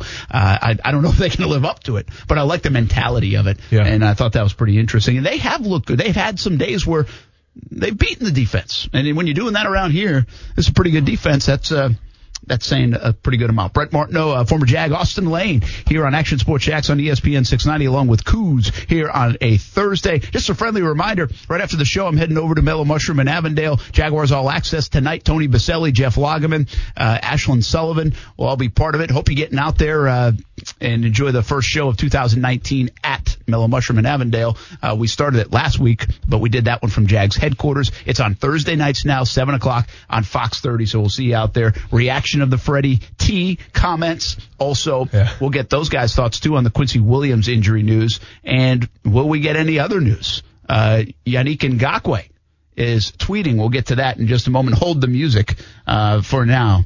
Coos. All right, let's get to South Beach Gary real quick because really, Speaking of we- it's not South Beach Gary that we wanted to get on today. It was Austin that wanted to talk to South Beach Gary. Yeah. We'll have that in a moment. What's up? Boys of Summer by Don Henley is going to be the song of the day. I'm not mad at Did, that did one. I do so, did I do something wrong, Austin? Not at all, man. I just want to ask you a question. For uh, how do you feel that the, the, the quote unquote best corner in the league was number ranked 55 overall of the NFL top 100, and Jalen Ramsey was number 27. well, that, that's all right. 55 of the, of the uh, 55th best player in the, in the NFL. I don't think there's anything to apologize. oh no, by, by all means. But you said he was the best corner in the league.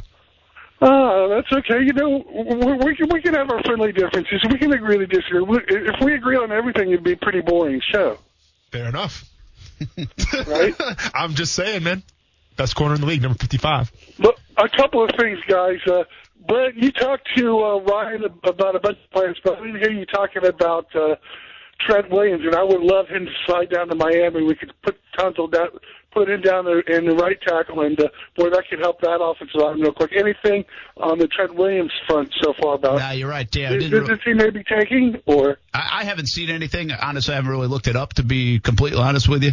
Uh, I know he's one of the holdouts as well. Um, so I don't know how that one's shaken out. I really haven't paid much attention to that one. I don't know how contentious that one is. And, you know, big lineman, big in the trenches. I mean, I just heard they were shop they were shopping him. I was just wondering. If that's what I heard. But the other Yeah, thing, you guys, I would be remiss. that I didn't. I would be remiss, of course, if I didn't mention the death of Nick Buoniconti being on the perfect season, Austin of the 1972 Miami Dolphins. His legacy that goes so much more beyond, like Tom Coughlin. Yeah, the you know- terrible work he's done, raising hundreds of millions of dollars. That's, I'm glad you brought that up too. And that it, for the paralysis issue, his son Marc Buoniconti being, you know, being a victim of that, and uh, as I his platform goes so much more than. Well, of course, it's not giving him the platform to be able to do all that, but uh, his legacy goes so much more than that. Thanks, guys. All right, South Beach area breaking up, uh, but um, I, I think I'm glad he brought that up. We didn't really mention that yesterday on the show, the passing of uh, Buoniconti. But you know, did you see the number? It's like raised over these decades uh, half a billion dollars, five hundred million dollars. That is amazing. And uh, by South Beach Gary, they're a pretty good comparison to kind of the, to leave your mark in the community uh, and uh, the, a legacy different than football. Even though you have a very good legacy in football, that's a nice Tom Coughlin comparison there uh, with what Tom Coughlin does uh, with the Jay Fund. All right, we got uh, balling and falling. Little balling we and going falling? to it. Oh no, we got to get to Yannick's tweets first. Let's do that. Music. No, no, no, no. This is way too. What is this? No, this is- this is isn't a car excitable. chase. Is He's he, not is he in a car yet. chase right now? We got we got to go something. Is he, is he doing a bank robbery? Well, not even that. That was like that was almost like uh, triumphant. Like Yeah. something was done. Yeah. I didn't even know there was a car chase really feel. That was we- triumphant. we like just put our thinking caps on though, now, Brett? that, now it could be a triumphant tweet, but it's not yet. That would be Hey, premature. That was the same one you just played. So that's hey, that's the same one again. Just play what you've been playing. There we go. There. Oh, I That's like better. that. Now we're back. This is like that CSI. Like you're thinking, like trying to solve the case. That's what we're trying to do yes, with these tweets. Yep. Do you know what the latest tweet says? No, hit me with it. I'm ready to solve the case. It's simple. okay. The return. Mm, the return of the what? Return of the Mac. It's a good song. The return. So that's yeah. I feel happy about that, right? I mean, I feel confident with that tweet that he's coming back. And he also, did you see? I saw one today. He talked to Calais Campbell as well. He did. He reached out to forth. Calais about, and Calais said, "Hey, we're gonna have a bigger year." So there was no. The, their communication was, "Hey, we're gonna." It was none of like, "I hope you get back here soon, Yes. so we can have a big year." Yes. It wasn't anything like that. Uh, but yeah, the latest tweet from Yannick Ngakoue 15 minutes ago, the return, and I think he had the old shh emoji. Okay. If I'm seeing it. yeah. Get a bigger screen, I guess, then, right? Yeah, well, If you got it's, it's hard to see what that little You're an face inch is away. Or glasses. Or glasses, yeah. That thing's small, man. Okay. So is that the only one right now we got to go That's off it, just the one. Okay. The return. Hmm. I like it. Uh, and uh, again, what's interesting about this Tuesday deadline, Yeah. uh, or at least the first deadline that we just talked about with uh, Ryan O'Halloran too. I think what's interesting about that from Yannick Ngakoue's situation, just the logistics, Mm-hmm. it's probably dumb even thinking about it, is they're going to be up in Baltimore. True. So, where do you report? Do you report to Baltimore? Do you report Oh. to uh, Jags headquarters? Uh, he's he's from the Maryland area. As you go? Oh, that's a good point too. Say But hi to the it- fam and then he's go? in Jacksonville though, right? I we don't know where he is. I Yeah. I mean he's been in South Florida and in Jacksonville. I don't think he spent a lot of time in Maryland, as far as I know. Sure. Uh, but it's more South Florida working out and and here in Jacksonville Yeah. working out. So I I think think, he he's still here, but I don't know that. to the Jacksonville Jaguars headquarters. But um, I don't know. Prom- I mean, from a twi- listen, and don't take this with a grain of salt, please. Like we're just. I mean, this I think it's kind of all in good fun. Um, Well, yes, that's it. yeah. I mean, Even if we it took nothing- Kuz 15 times to get the I right know that was super aggressive on Kuz's part, but I think the fact that he's in communication with with his teammates um, is a good sign, you know. And we talked about it before, Brendan. This is a guy that loves the game of football. you know, and I think he wants to play. I mean, there's something to be said about kind of sitting on the sidelines right now and seeing the seeing the interviews, listening to ESPN 690, like I'm sure Yannick Ngakoue is doing, just you know hearing what's going on at training camp and not being a part of it. it, it it's almost like being that kid uh, and you're not getting invited to that birthday party. You know, like you heard it, it's a, it's, it's a sweet birthday party, everyone's having a good time. But you didn't get invited because you're holding out to maybe get some more gifts or something, whatever it is, you know. So he's kind of outside looking in right now, and from that perspective, it can be hard. Yeah, next really week's can. the first party, Thursday night There uh, in Baltimore for preseason game number one. All right, when we come back, a little balling and falling. I do want to get to the college football uh, as well, and uh, the Huckleberry bet takes a turn. It's all next. Oh. On ESPN 690. He's caught numerous balls each day at practice. And, uh, you know, that's a role that that position needs to play. I mean, you know, there's pass plays that are extension to your run game. You know, if you throw a guy a wide route, it's basically like, like tossing the football and trying to circle the defense. So that's going to be, I don't want to say a huge piece of our offense, but it's definitely going to be a piece for us. And, and that's a credit to Leonard because we're trying to find different unique ways to get him the football. John DeFilippo on Leonard Fournette. Remember in the spring or right around minicamp time, John DeFilippo, the Jaguars offensive coordinator, said, essentially said, as Leonard goes, we go Yeah. on offense. Yeah. Uh, I'm putting words in his mouth, but paraphrasing, interpreting. Yeah. And uh, Leonard's a big part of it. Uh, and, you know, I think Leonard has done a fantastic job of overachieving probably from a pass catching standpoint. The knock against him was that he couldn't catch passes out of the backfield, and he's done a nice job of that in his NFL career uh, to this point. I think been far better than anybody gave him credit for uh, when he was coming out of school. So uh, we'll see if he can do it again this year, and how much.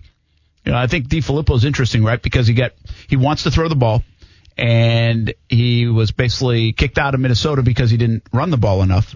But his utilization of the passing game and the short passing game with a guy like Leonard Fournette, he is calling essentially a running attack, much like uh, Hackett tried that at times in the last couple of years. But I think the best example of it is what the Patriots do. Patriots sometimes they really utilize that short passing game to essentially be a run call. you know, where even if it just picks up four, five, six yards on first down, you set yourself up in a good down and distance uh, for second down and potentially a third down. So uh, be fun to watch and, and see this offense uh, develop under John DeFilippo. We'll get our first look at it next week uh, on Fox 30 up in Baltimore. Jags and Ravens. We're a week away from uh, preseason game number one. Brent Martineau, Austin Lane, Coos back here, Baldwin and Fallen time. We got a lot of different places to go with Baldwin and Fallen. What you got? So balling and falling, balling. Brent, you looking for a shoe that says "I'm better than you" and I know it? Nike is releasing a gold-plated, uh, not really a shoe, more of a football cleat for three guys who were 99 overall in Madden. Uh, the other two guys obviously were not with Nike, so they don't get the shoes. I'm not sure. I mean, it's balling, yes, and it could be a flex of the day, yes. But is that really a good thing that these three players will be wearing gold-plated shoes, signifying that they were 99 overall in Madden's? Because I feel like that kind of puts a target on your back a little bit when you're on the football field. Yeah, I mean it's a little too much. I mean, listen, Yeah. the Madden rating's a fun little talking point. It's really fun in the summer, leading into camp. You know, when there's really nothing going on in the middle of July. Mm. But all right, I'm done with the Madden talk. Yeah, I mean it's balling because. I'll be honest, the shoes look legit, and I want to. do they really look yeah, good? They, they look good. But uh, yeah, not do the players any favors by kind of singling them out like that. Yeah, on the on their mark Yes. a little bit. All right, here you go. By the way, if you want to, I wanna see them, it, yeah, yeah. check those out. They are nice looking. Yeah. Aaron Donald, Yep. Ballin, or the list of the top 100 fallen. Oh, I, I haven't seen the top ten. Aaron Donald's number one. They're number one. Yeah, of course. Of course. Yeah. Tom Brady number six. You said Tom Brady. My Siri just went off for some reason. Um, Tom Brady number six. I'm okay with that. Where's Mahomes? Four. So top quarterback. Top quarterback. Just, just can you give me like the top five quick so I can get Well, a. I'm trying to get to it. Okay. Uh, so do you have a problem with Aaron Donald being number one? Yeah, I, I'll tell you my problem in the top 10. Okay. Okay. Once- Number one is get there. Donald. Number Yeah. two is Drew Brees. Oh. Number three is Khalil Mack. Number four is Patrick Mahomes. Number five is Todd Gurley. Number six is Tom Brady. Number seven is Antonio Brown. Number eight is Aaron Rodgers. Number nine is Julio Jones, and number ten is Von Miller. I have a problem with a defensive player, Aaron Donald, being number one in a quarterback heavy league when you have Drew Brees, Patrick Mahomes record setting year, and Tom Brady. There's no way Tom Brady's number six. He's the greatest player of all time, and they just won the Super Bowl last year.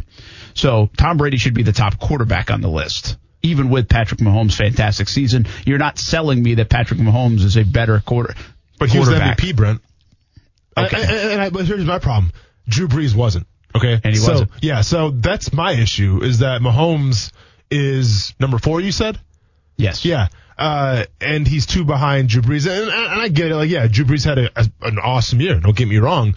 But Mahomes was the MVP MVP. like. Yeah, but Mahomes was the MVP. You know, he kind of changed the game a little bit, uh, in terms of how you play the quarterback position. So I have an issue with Patrick Mahomes being number four and not number two.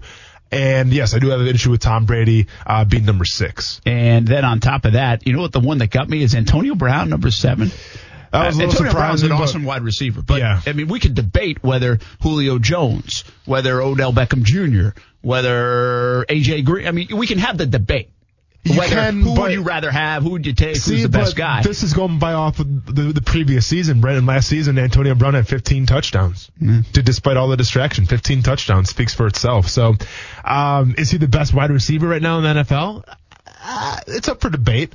But you put 15 touchdowns on the board, and there you go. Did you And- ever vote on this, by the way? No, never voted. Uh, no, never did. And uh, I guess I can. I'll share. I'm going to share a little inside information about voting for uh, all pros and stuff in a second. Pro Bowl voting, but um, I want a quick touch on uh, Aaron Donald, number one.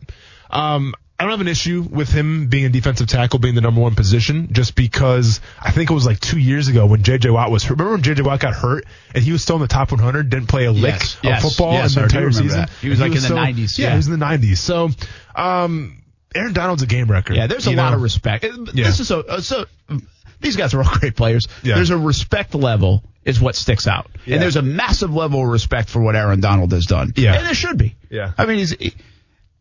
I, I guess I shouldn't say I have a major. I don't know if I have a major problem with him being that, but just feels in this quarterback dominant league when you when I give you Drew Brees, Tom Brady, or Patrick Mahomes. Sure. I mean, I could almost say one, two, three before Yeah. anybody else. So I'm gonna let you in on a little uh, behind the curtain thing here when it comes to voting for things like these in Pro Bowls. What you got? Um, you stay loyal to your teams first. So for instance, if you're playing for the Jaguars and let's say uh there was I don't know, I mean, give me four defensive ends, Brent, in the AFC. And I, it's, it's kind of hard to get all the names, but let's say there's four defensive ends that are viable for the Pro Bowl, right? And Okay. Ngakoue is one of those guys. So when you put down the list of who you want for the Pro Bowl, you put four guys down. You're going to put in Ngakoue if you're a Jacksonville Jaguar, and you're not going to put the other three guys that are in, in, in the contention because you want Ngakoue to get the most votes as possible. So you're going to put Ngakoue, and then you're going to put some random guy. Randoms. Yeah. Uh, same thing for the, the top the top 100 of the NFL, where uh, say like you because you know that they ask certain guys from certain teams.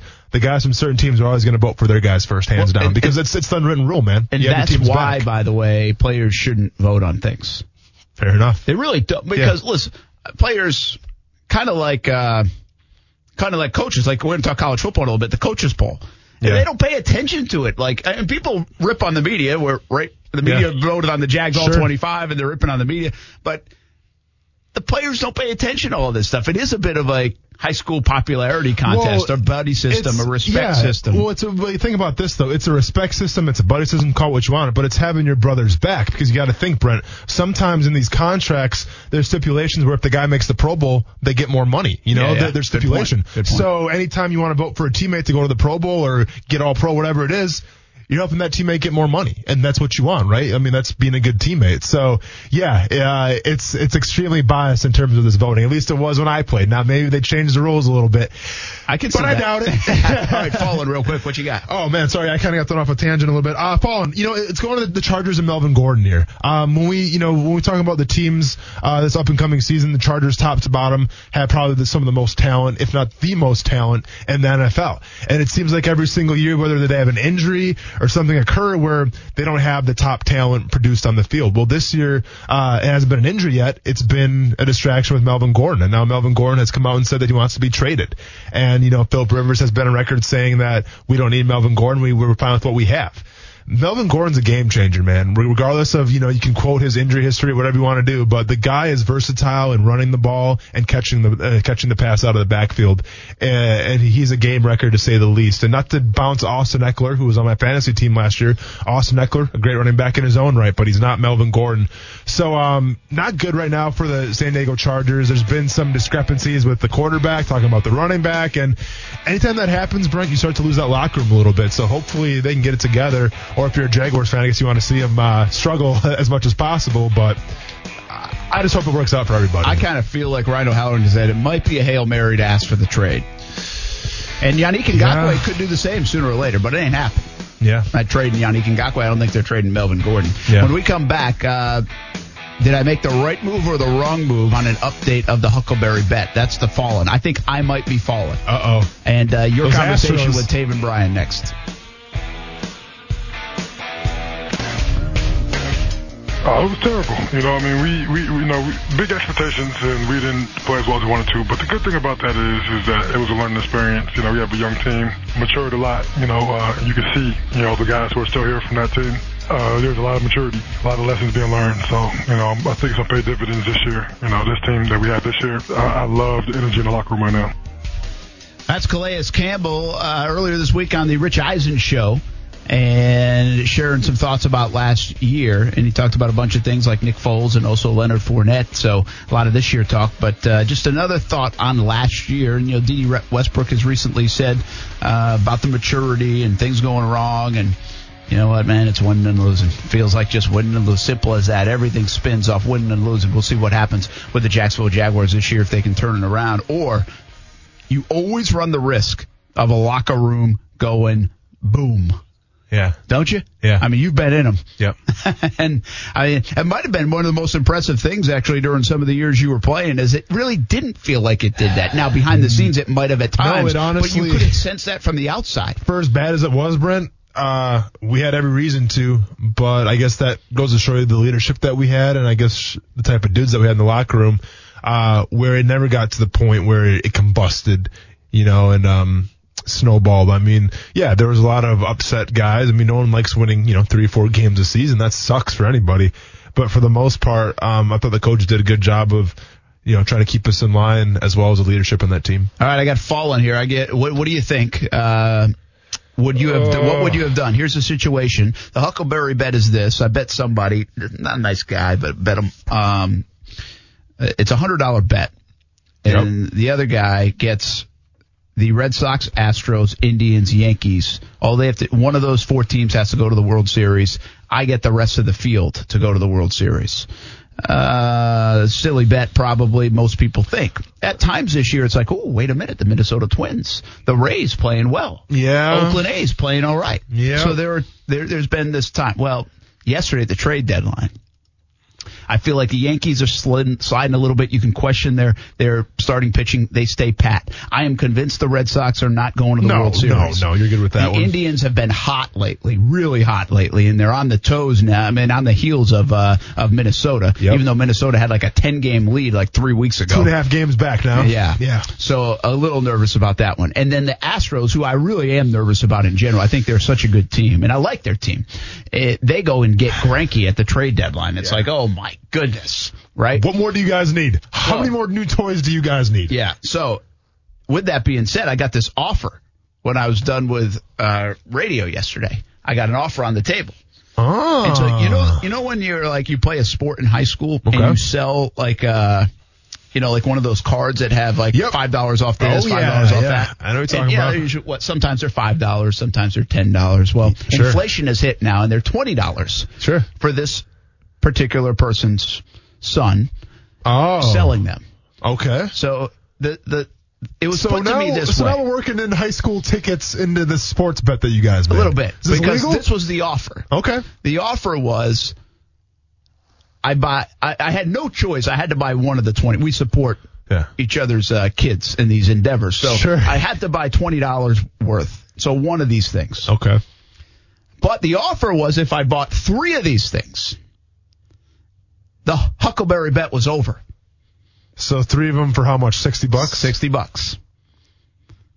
Do you think? Or I could double down on the $100 bet. Now, not double like the money, but I Oh. could say I'm sticking Yeah. with the bet and just So- buy the one. So here's my opinion, Brent. Number one, you made this bet when we had our radio show, right?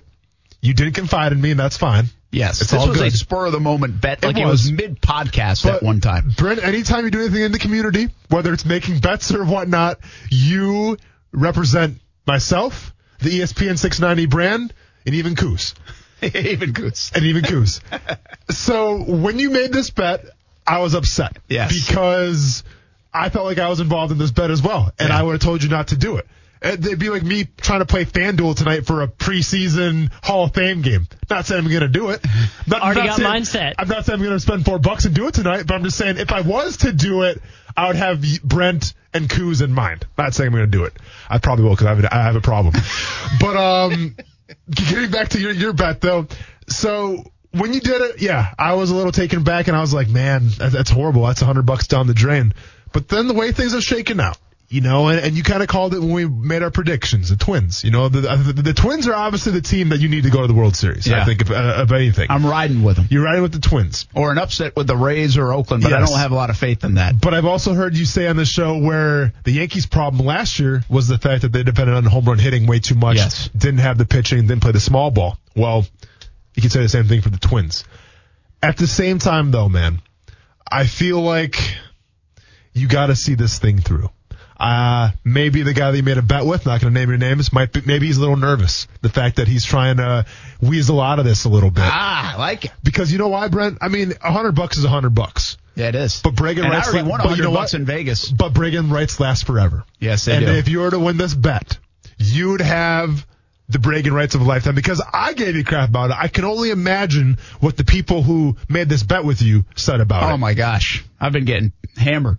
So to Still me, man, am. so to me, I've already got. I'd the, see it through. If I win this thing, yeah. oh, there's going to be. It's, it's going to be quite the celebration. well, you think if a you- Jags victory parade Yeah. is good? A Yeah. happy hour celebration? Well, here's the thing though. You said if you win it, you have to take the bet still. So- you, you, see, you, you can't opt out of it, Brent. So, well, I had till midnight last night, Yeah. and I said, you know what I'm going to do? Yeah. Because I already won 100 bucks in Vegas. Yeah. Because I like to support the kids. Yeah. I'm going to buy all three of those coupon things, and I'm letting it ride. That's my co-host right there, ladies and gentlemen. That's my co-host right there. I love it. I'm fired up now.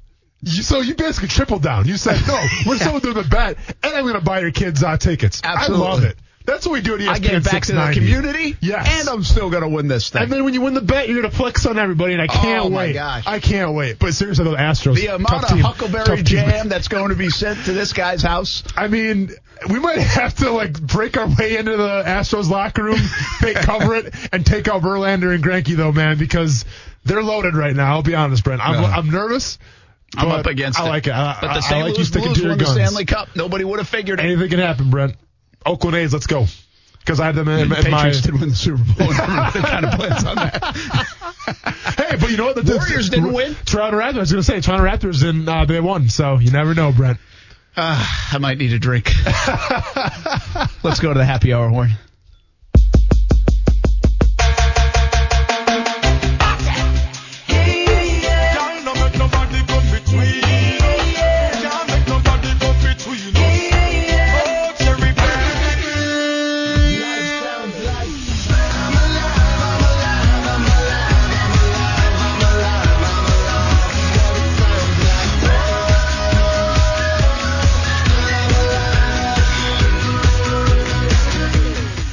Grab a drink, get a shot, tip your star tenders, and grab some guns metaphorically and stick to them just like Mr. Martineau did. I'm proud of you, man. Thank you very much. I'm glad you're with me. I Yeah. love it. Vita De Luis recently got a 94 rating. Locally owned tequila right here in Jacksonville. Made in Tequila, Mexico and shipped directly to Jax Beach. Make your own recipes with Vita De Luis tequila. One of the smoothest tequilas you will ever taste. Locations, recipes, merchandise. Visit VitaDeLuis.com. Drink responsibly. All right, you caught up with Taven Bryan.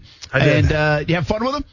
It was, was a blast, yeah. It was a blast. This is the, the third interview in a row where we're disrupted a little bit by another player. There's been a lot of that at camp. Yeah, and I don't know, is it just me or is it you too? Are they disrupting No, you? yeah, they've disrupted uh, Okay, just good. about every interview we've all done. All right, TV, good, good. radio. All right, so they're not singling me out. All good. I like it. They're in a good mood. You know why? Because they Yeah. love this schedule. Of they course. absolutely love the camp schedule, Yeah. and they're in a good mood. Yeah, and I kind of took it upon myself to challenge Taven Bryan a little bit because what I've heard, he's kind of a hard egg to crack. You know, he doesn't say a lot. He doesn't usually. And he doesn't like to smile. So I took it upon myself to try to ease him up a little bit here. All see, right. see what we did. Here's your conversation with the second year player out of the University of Florida and hails from Wyoming, Taven Bryan. joined by Taven Bryan. Taven, man, going into your second year now, uh, your second year with training camp. Uh, how is it different from your first rookie year compared to now? Uh, you know, just the responsibility. You know, knowing what I'm supposed to do, big in three technique, uh, knowing the scheme. You know, not just knowing what I'm doing, what everybody else is doing, and trying to, uh, you know, be able to play off that. They always say you gain the most progress from your first year going into your second year. What have you focused on this offseason to try to improve as, a- as a player? Uh, just knowing my responsibility. You know, knowing like I mean, with us big in three technique, kind of different positions really, and uh, you know, I kind of switched them up last year. I was playing one the wrong way and then played the other one the other way, and so now I kind of got it focused in, and you know, know what I'm supposed to do in each one very specific. Calais Campbell's a guy who's been singing your praises uh, for a while now, you know, and, and it's a guy that uh, I'm sure you're honored to learn from. What, what has Calais Campbell really taught you about the game of football, not only on the field but off the field as well? Just a bunch of little things, you know. I mean, uh, it's all down to little things, you know. Using my hands, making sure I'm, you know, keeping hands off me. Uh, you know, formation recognition. You know, knowing where the ball's going before you know they even snap it. You know, just the little things just to get by. It just makes it so much easier and faster. So last year, obviously, it was no secret. You played out of position a little bit. You played a new spot that you haven't been used to playing. Um, how is it going this year? I see you feel a little more comfortable. Seems like you adjusted well. I mean, do you enjoy playing that five technique, or would you rather just play the three technique the whole time? Uh, no, I enjoy playing both. You know, now that I kind of understand the difference, uh, I mean, it makes a whole world difference. I mean, just knowing how I'm lined up, you know, the angle, the the set, where my aiming point is, and whatnot, just being able to play it. Uh, you know, playing it's actually pretty fun. You know, and uh, you know when you know what you're doing, it makes things easier and it kind of makes things go faster. So I mean, you know, just little things. Absolutely. So when you got drafted, one of the biggest stories was that your dad was in fact a Navy SEAL. Uh, excluding yourself, if you could pick one guy to go through training camp or, or through through SEAL camp and make it through, who would it be? Okay. Um, yeah, a little, little curveball there. That'd be a hard one.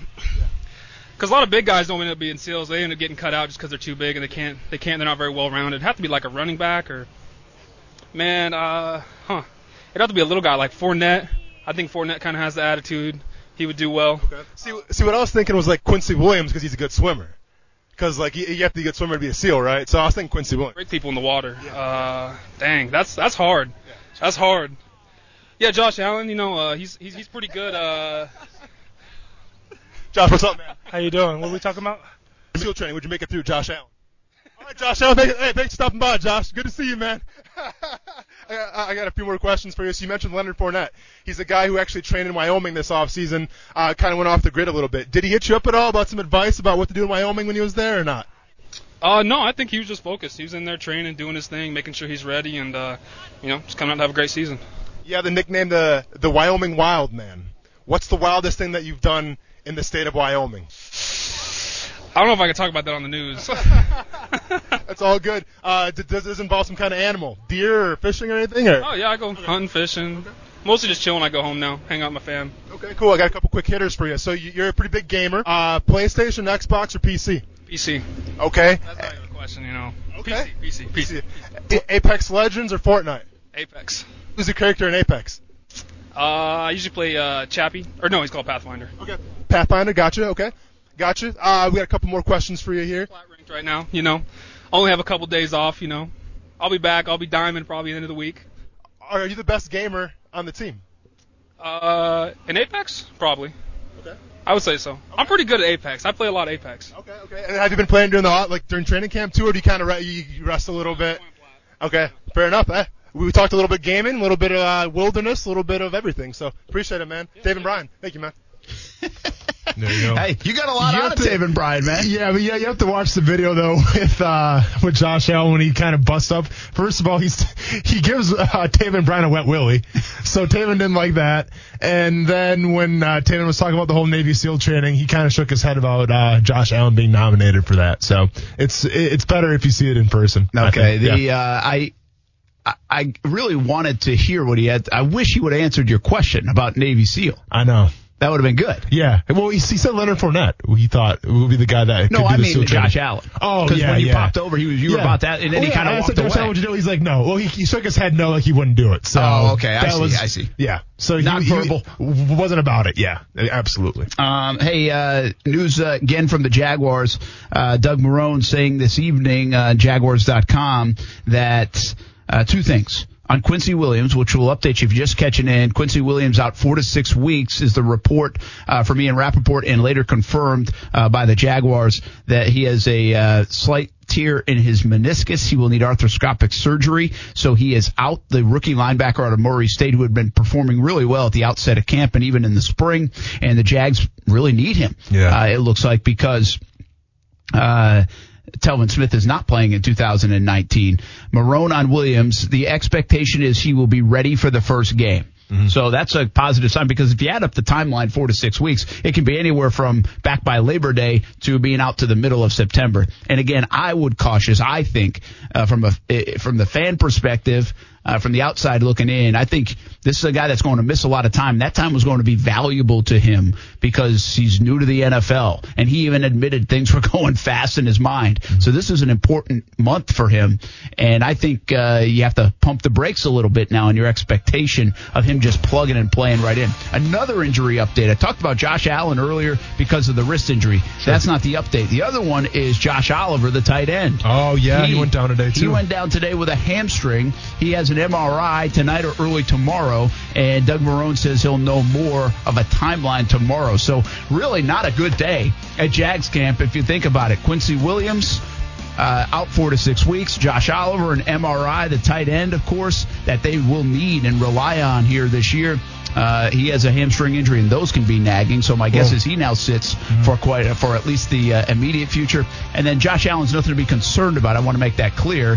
But he did have a, a soft or hard cast on his left wrist, but he practiced full today, so it doesn't appear to be a problem. And he said afterwards it's not. But especially two rookies too as well, right? These are two guys Yeah. that kind of need those training camp reps to get acquainted to the NFL. Now that'll probably be missing some time. Uh, we'll see with the with the Josh Oliver front. So not a good day as from the from the injury perspective. Yeah, really first time. Uh, you Yeah. know, this training camp. hey, it, it every team goes through it. So The good thing it's nothing catastrophic. exactly. But now they got to be patient with some of these injuries. When we come back, we do have stay in your lane, and we have a little bit of an interpretation game to play, and we need your help coming up on ESPN 690. It's Calais Campbell. You know what? Y'all seen his work. Y'all seen what he's been doing for the last ten plus years. So having a guy like that that wants to teach me and that wants, you know, that wants that, that needs me. Oh man, it's, it's obvious. I'm gonna listen to anything he tells me to do, and when and what he's telling me to do, I can do it. So when I do do it, he's making the play and I'm making the play, and we're gonna be unstoppable duo. How about that, Josh Allen? And I would later ask Allen about Yannick Ngakoue. I think it's kind of interesting because in Ngakoue right now being out, Josh Allen can get some more reps, but at the same time, he can't bend the ear of a guy that's done it for the last few years. So he Yeah. can't kind of tutor, tutor him along and kind of be that leader that, that Yannick Ngakoue said he wants to be. Um, so there's a little give and take from the Yannick Ngakoue to Josh Allen uh, side of things, but you get you get it a lot with Calais Campbell on the other side, so it's probably not missing too much, even though Ngakoue's uh, not around in meetings in on the field right now. Uh, so that was the Josh Allen part of it when it comes to Calais Campbell. Brent Martineau, Austin Lane, Coos back here on a Thursday. Uh, really a lot of Jags injury news uh, happening this afternoon. We'll update you on that in just a minute. But Calais Campbell uh, this week was on the Rich Eisen show, uh, which airs noon to three on uh, uh, Direct TV, and he said this about the rookie. You know, you give me a guy who loves the game. You know, we can we, can we can figure out how to play football the right way. But he has a lot of natural ability, and he, he and he's a he's a sponge for knowledge. I mean, he asks so many questions, and you know, really tries to understand the details of things, and he'll work it. And you know, I mean, today after practice, we were working on the move, and you know, and I was trying to work with him, and he was you know, he was terrible at it at first, but then we got to work it a little bit more, and it's like, ah, you know, and he started getting a feel for it, and you know, and I think it's gonna be a big move for him. Well, there you go. There's Calais Campbell and Josh Allen. I kind of like that uh, little back and forth, right? Uh, from from the rookie's perspective on Calais to the to the veterans' respect uh, perspective on the rookie, and fun little matchup, uh, fun little marriage right now on that defensive line for the Jaguars. I mean, you really, you, I, I don't want to get carried away with Allen until we really see him get going in the month of September. Uh, but I love the pick at number seven. And now you put him in a rotation with, I think Ngakoue is going to be back in play. And so you put him in that rotation with Calais, with Ngakoue, with, uh, obviously Allen and Marcell Dareus, who nobody talks enough about really. Uh, throw in Abry Jones in there. We'll see about Taven Bryan. I mean, uh, you just had an interview with Taven Bryan in the last segment. Taven Bryan right now is the biggest question mark along that front. And yeah, yeah, the depth behind Calais Campbell certainly can be a conversation. Dawuane Smoot, but uh, Dawuane Smoot who actually had a, a very nice play today, um, coming across uh, against the running back, and I forget who it was at the, the running back position. I don't think it was Cunningham. Might have been Armstead. I think it was Armstead. I think he gave him a little extra shove for the rookie. So I remember Sure. saying, ah, yeah, give him a little rookie love. Uh, but it was a nice play by Smoot. Uh, and he looked fast on that play. So we'll see what, ha- from a question mark standpoint, it really comes down to Taven Bryan uh, uh, from an expectations and trying to fill the shoes of Malik Jackson, uh, along that front. All right. We got to get to stay in your lane. Yeah. And part of stay in your lane will have interpretation and listener participate participate participation Participation. Thank Yep. you very much. That all was good. easy. Uh, so you'll get there. We will get there. But this is going to be tough. Like, you think interpreting Yannick Ngakoue's tweets are hard? Get the music ready, Coos. Wait until you get to the pump your brakes segment. Yeah. Of stay in your lane. Well, so and, and to be fair, I, have, I haven't cheated. I haven't heard the soundbite yet. But Yeah, we're gonna 'cause I kinda gave it to yeah, you. so basically, I you- supplied it Yeah, today. you supplied it today, and I can't wait to hear it to try to analyze Good just luck. what uh, Ed Orgeron said. Yeah. But before we get there, Brent, we got to go a little cruise control first. And Brent, let's be honest, man. Uh, we're two men of the people, right? We like to go out, maybe have a good time. But, but, Absolutely. but you know we're not, Brent? We're not the VIP bottle service type of dudes, right? We're we're a couple. Let's get a couple brewskis, play some darts, shoot some pool kind of guys. You know, we're, we're men of the people. We don't do the bottle service thing. Just not our style. Well, Chad Johnson, aka Ocho Cinco, uh, found himself in VIP a couple days ago. And while I may not be the, the most VIP friendly guy, what he did, I respect a little bit. Uh, Chad Johnson, who is a fan of McDonald's, as you may or may not know, proceeded while he was in a club sitting VIP, uh, used a food delivering service on his app and had McDonald's um, catered to the VIP club uh, where he was sitting for bottle service, and uh, you know the, the the the girls and everybody everybody that was around him uh, feasted on Big Macs, chicken nuggets, McChickens, fillet of fishes, and whatnot. And uh, yeah, props to Chad Johnson, you know, for for bringing uh, VIP back down to the you know to the human level and bringing some McDonald's to everybody. I thought that was pretty cool. yeah, I like uh, guys just don't care about Yeah. that. You know, they're Yeah. like, I'll do whatever I want to do. Yeah, for There sure. it is. Kind of like I did with Travis Kelce's bar tab when he got uh, escorted out of VIP. Uh, I told the story You did before. tell but, us that story. Yeah, That's right. And I can't wait to meet Travis Kelce again and uh, say thank you. At For- least he doesn't owe you money like everybody else does. Apparently, right? A lot of guys owe me money A out lot there. of guys. Yes. Uh, all right. Now it's pump your brakes time. I'm excited. Are you you want me to introduce it or you want to introduce it? Uh, you can introduce it if you want. I just- want to get what he's saying. This is LSU head coach Eddie O talking. I, I think the setting was uh, like a group of fans, kind of like a booster club type of thing. I think so. He's like at a podium. That's Yeah. all I could really tell. It, it looked like he was at, you know, almost like uh, speaking. He wasn't at a Rotary club. I don't think he was at that. I think it was more like a booster club. Sure. Um, that's what I'm assuming because I was so lost in translation that I really didn't pay attention to anything else. Yeah. But seriously, this is like a seven or eight second clip, right, Coos? Does it sound right? Yeah, So 12 it's like seconds. seven or eight, se- oh, 12 seconds? If, if you can make this out, Hit me with it. here's the deal. If you can really tell me what, what he's saying, and maybe it's already out, maybe it's been interpreted and I haven't seen it, like I might have to give somebody a hat. Okay. I, I want a hat, even though I'm not going to wear it because I can't wear a hat with my with my hair. But let's hear All what we take got. a listen. When they're talking good about you, you want to read that tweeter machine, man. Everybody's getting on that tweeter machine. My tweeter machine is turned off. That's it. And I'm glad you didn't have that Rafa Salafusa who never got past number one. Anyway. Okay. So go. Thought I, I thought I had it You nailed. thought you had it. I thought I had it nailed. That's Oh, the yeah, I plot could- twist. Yeah, it the was a first Twitter six machine. seconds, good. And all of a sudden, like, all right, he's just we saying just Twitter went machine. off the highway and the brakes were cut because that second part. Coos, hit Here it we again. go. Yeah, hit it again, please. They're talking good about you. You want to read that Twitter machine, man. Everybody's getting on that Twitter machine. My Twitter machine is turned off. That's it. And I'm glad you didn't have that Rafa Salafusa one never got past number one. Anyway. I'm glad to have that around for a couple solid fools who never got number one. That's what I garnered, but that doesn't make any sense. Like you actually could make something out of that. That Because one, one more time. This is, by the way, it's not going to be one more time. Yeah. Salafusa one never got past number one. I talked over it. Sorry, yeah, go ahead. And I'm glad you didn't have that raffle. Rafa Salafusa one never got past number one. Anyway. I'm sure glad you didn't have that, That- raffle. No, I'm glad we didn't have that around for the solid fools who didn't get past number one. Which means, Ah. I guess he's trying to say, like, I'm glad that wasn't around when he was growing up. That's pretty good by you. One more time, Coos, then we're really good. And I'm glad you didn't have that Rafa wouldn't never got past number one. I'm glad we didn't have that around for the solid fools who wouldn't have got past number one. To talk about Twitter. I'll tell you what. That was impressive. There you go. Most Oh. impressive thing you've done on this show, maybe. I, I guess is that what he said. I'm not going to not, I'm not sure. I, I, don't think know. you're right. Like as That's you're saying sounds- that, I'm hearing it more and more. I, I like it. To be fair, it doesn't make any sense to me. But that's what it sounds like. That is amazing, though, isn't it? See, I didn't even That's hear the first insane. part. That's why I thought it was like seven seconds.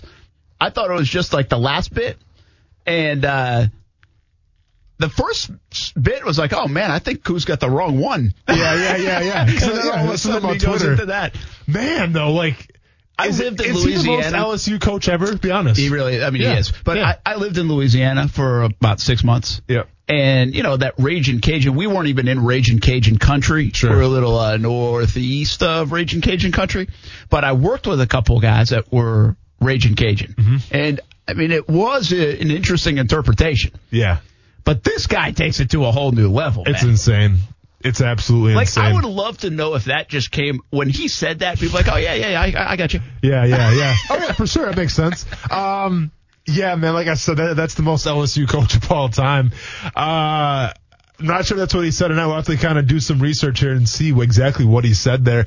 But it's funny, you know. It seems like I'm not trying to poke fun at anybody, but you know that, that thick Cajun accent, it's hard to understand.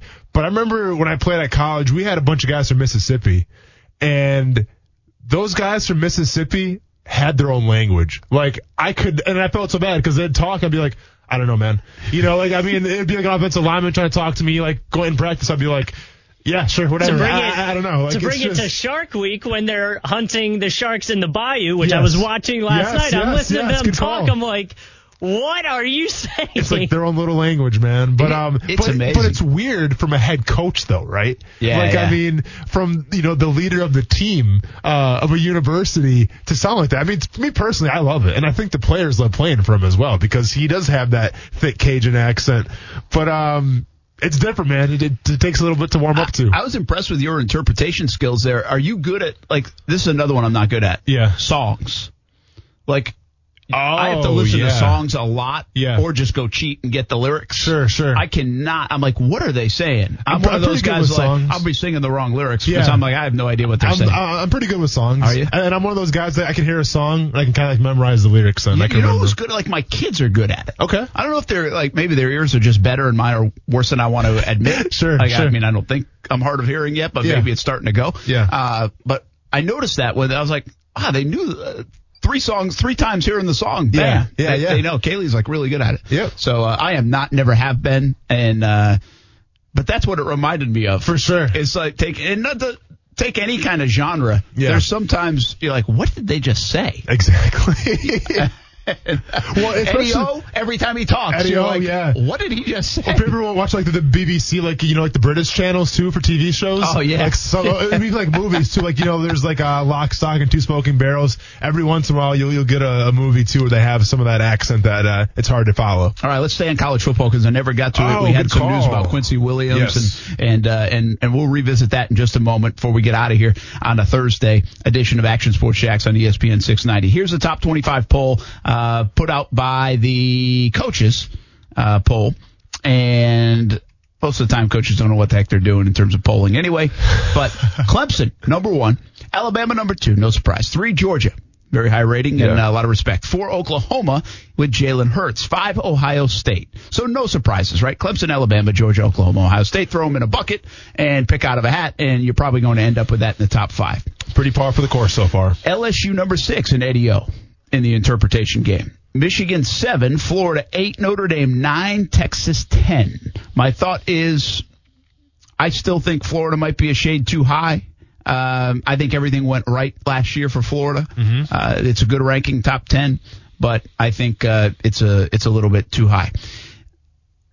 After that, Texas A&M, Washington, Oregon, Penn State, Utah, UCF, and Wisconsin tied at uh, 17. That's of note. Pretty interesting. A lot of respect for UCF, given the last two years. I think a lot of people, their inter- the the the view of UCF, my from a broad landscape, is that UCF, McKenzie Milton got hurt. They had a great two year run. Scott Frost was amazing. He left. His guys were still there. Josh Heupel did a nice job with it. So they had this winning streak. Uh, they got all the notoriety. Well, the run is over.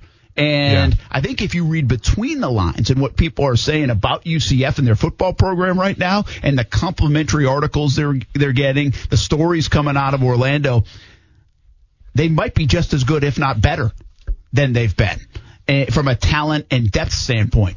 So a lot of respect from the coaches for what UCF has done at the top 20 preseason ranking. Uh, nothing really jumps out at me in the final five, although for our buddy Alex Brooks, I'll mention Syracuse at number 22. Uh, Anything jump out at you? d- wait, I'm, I'm sorry. Am I looking at, maybe looking at the different one? Is Army in the top 25? Did I see? Because in this one, Maybe I got, I'm looking at the wrong one. I got Army number 25 here. This is the college football news coaches poll. Preseason. Uh, maybe it's a different one. I don't know. Sorry. Yeah, you must Didn't be because I just looked it up in a different. Uh, no, I just clicked on the same one. So let me just double check that uh, that this site does. I looked at on CBS Sports. Okay.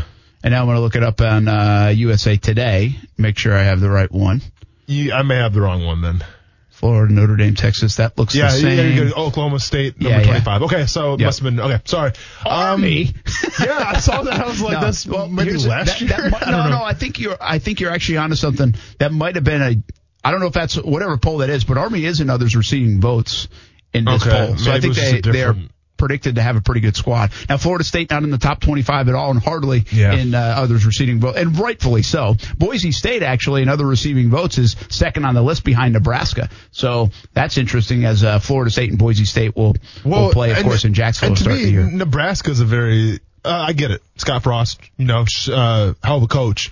But last year, Nebraska had nothing to show for it, No, right? but they I mean, bounced back nice, and they were in a lot Yeah. of games. They they kind of flirted. I think they think you know that was year well, plus, one. and th- they have a quarterback who's in the Heisman talks at least. So, uh, what yeah, does that mean? I don't know. I but- think there's a lot of respect for Frost, and if he can bring them back. By the way, if Scott Frost can't bring them back, they're probably not coming back. True. Uh, Miami is another receiving votes uh, with Manny Diaz too. So, uh, and and I think there are a lot of question marks down there. Like I always say, eh, outside of the top 20, Mm-hmm.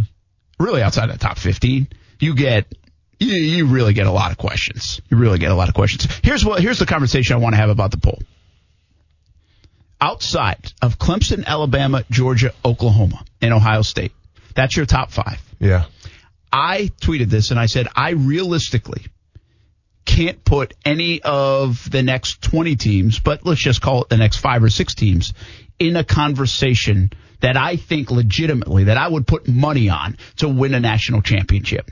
And I'm talking about LSU, Michigan, hmm. Florida, Notre Dame, Texas, Texas A&M, Washington. Some way or another, the way things shake out, someone might get in the final four. Yeah. But what I'm saying is, can you sit here and say LSU, Michigan, Florida? Can you say Florida, the eighth ranked team in the country, that you have a feeling, Florida fans, that they are national championship type contenders? You could pencil them in and see them winning the national championship this year. I can't get there. You can't go through the SEC. You know, I mean, that's the biggest thing to me. If a team was to do it, I feel like it would come out of a conference besides the SEC, in my opinion. Yeah, that's a good good call because Alabama and Georgia. Yeah. Right. I mean, good luck with that, And- you know, and listen, usually last year Clemson was the better team, hands down. You know, Clemson mollywopped Alabama, and that was because of Trevor Lawrence. Trevor Lawrence at that time looked like the real deal, and hopes to improve on that this year. But also sometimes you need a little luck and you need uh, the power of scheduling. You know, where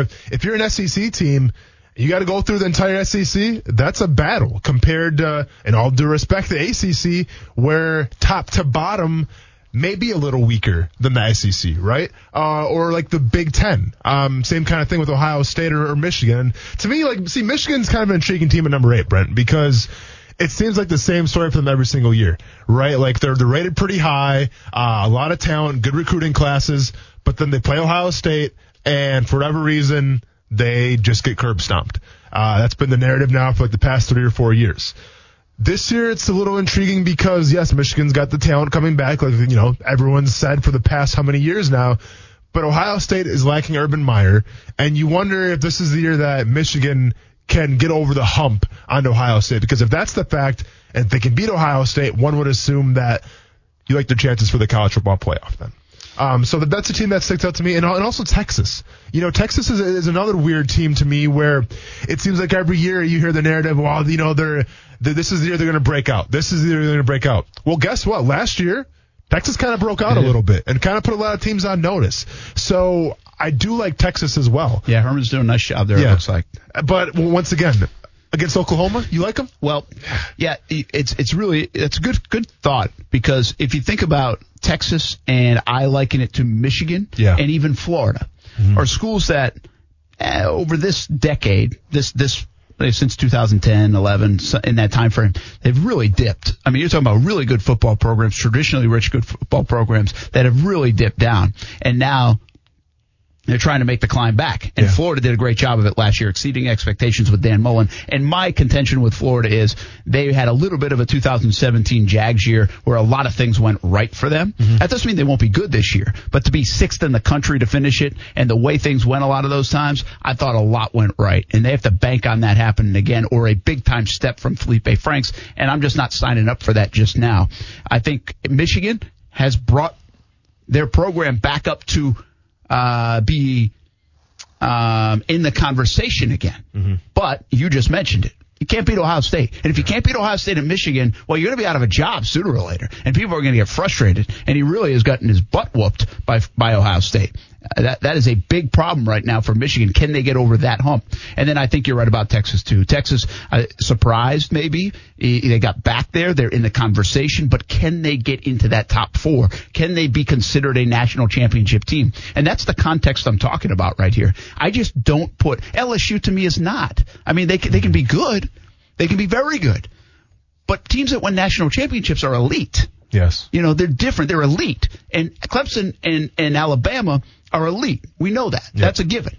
Georgia, I think has said, has shown that they can compete with the elite. Can they win the big one? Fair question. But you know that they can compete. And you know if, if Georgia's playing Alabama or if Georgia's playing Clemson, you're going to give them a chance to win. You're not going to be like no chance. If Alabama's playing LSU or Florida or Clemson's playing LSU or Florida or Michigan, I'm not giving those teams much of a chance. I'm Yeah. sorry. Now we'll see how it shakes out. But at this stage of it, they're not ready for that. They're not there yet, in my opinion. And I think the same, that's why there's such a separation at the top of college football. And some people even narrow it more than that. Some people think for the fifth straight year, we're going to get a Clemson Alabama matchup. Well, this is my question to you.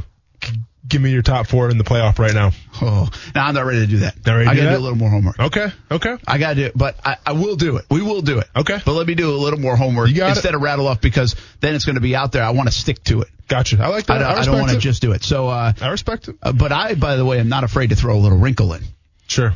Uh, a couple years ago, I had Florida State in the mix. I was out early on that because Sure. they lost to Alabama. Yeah. Uh, I did pick Georgia correctly. I think the year they made it to the national title game to be in the Final Four. Not many people anticipated that. So I've had some ups and downs along the way. Yeah. Last year, I think I had Washington, and I lost. They lost early and knocked me out. Yep. And I had somebody else that uh, lost pretty early and knocked me out of any kind of contention. Wisconsin? but it wasn't Wisconsin. Okay, because I mean that was that Actually, was a big. Wisconsin was a lot of people's favorite. I know. Wisconsin was disappointing Oh, last year. they were horrible. Yeah, they were the least. really bad. Yeah, because they were I think top ranked number four when the preseason polls came out. So yeah, Very disappointing. You know, we talk about in college football, and we'll get into it more as the weeks go along. We get closer, and we're not too far away now from Florida, Miami, uh, in Orlando to start the year on August 24th. But I think college football has to ask themselves a little bit: Are they like? Uh, almost like feels like baseball was maybe a handful of years ago, where it's just the Yankees, the Red Sox, uh, the Dodgers, uh, you know, the Cubs with a chance to win the World Series. You can almost sign them up, and th- that's for different reasons. They were spending the most money, but it almost feels like we talk about the Power Five in college football, and then everybody else. I'm talking, it might be the Power Five, but five programs, not five conferences, Yeah. and everybody else. It, it there there is such a distinct separation, in my opinion, until someone closes that gap. Uh, and it feels like those teams, the Alabamas, the Clemsons, the Oklahomas, the Ohio States, uh, and, and even maybe Georgia's in that mix.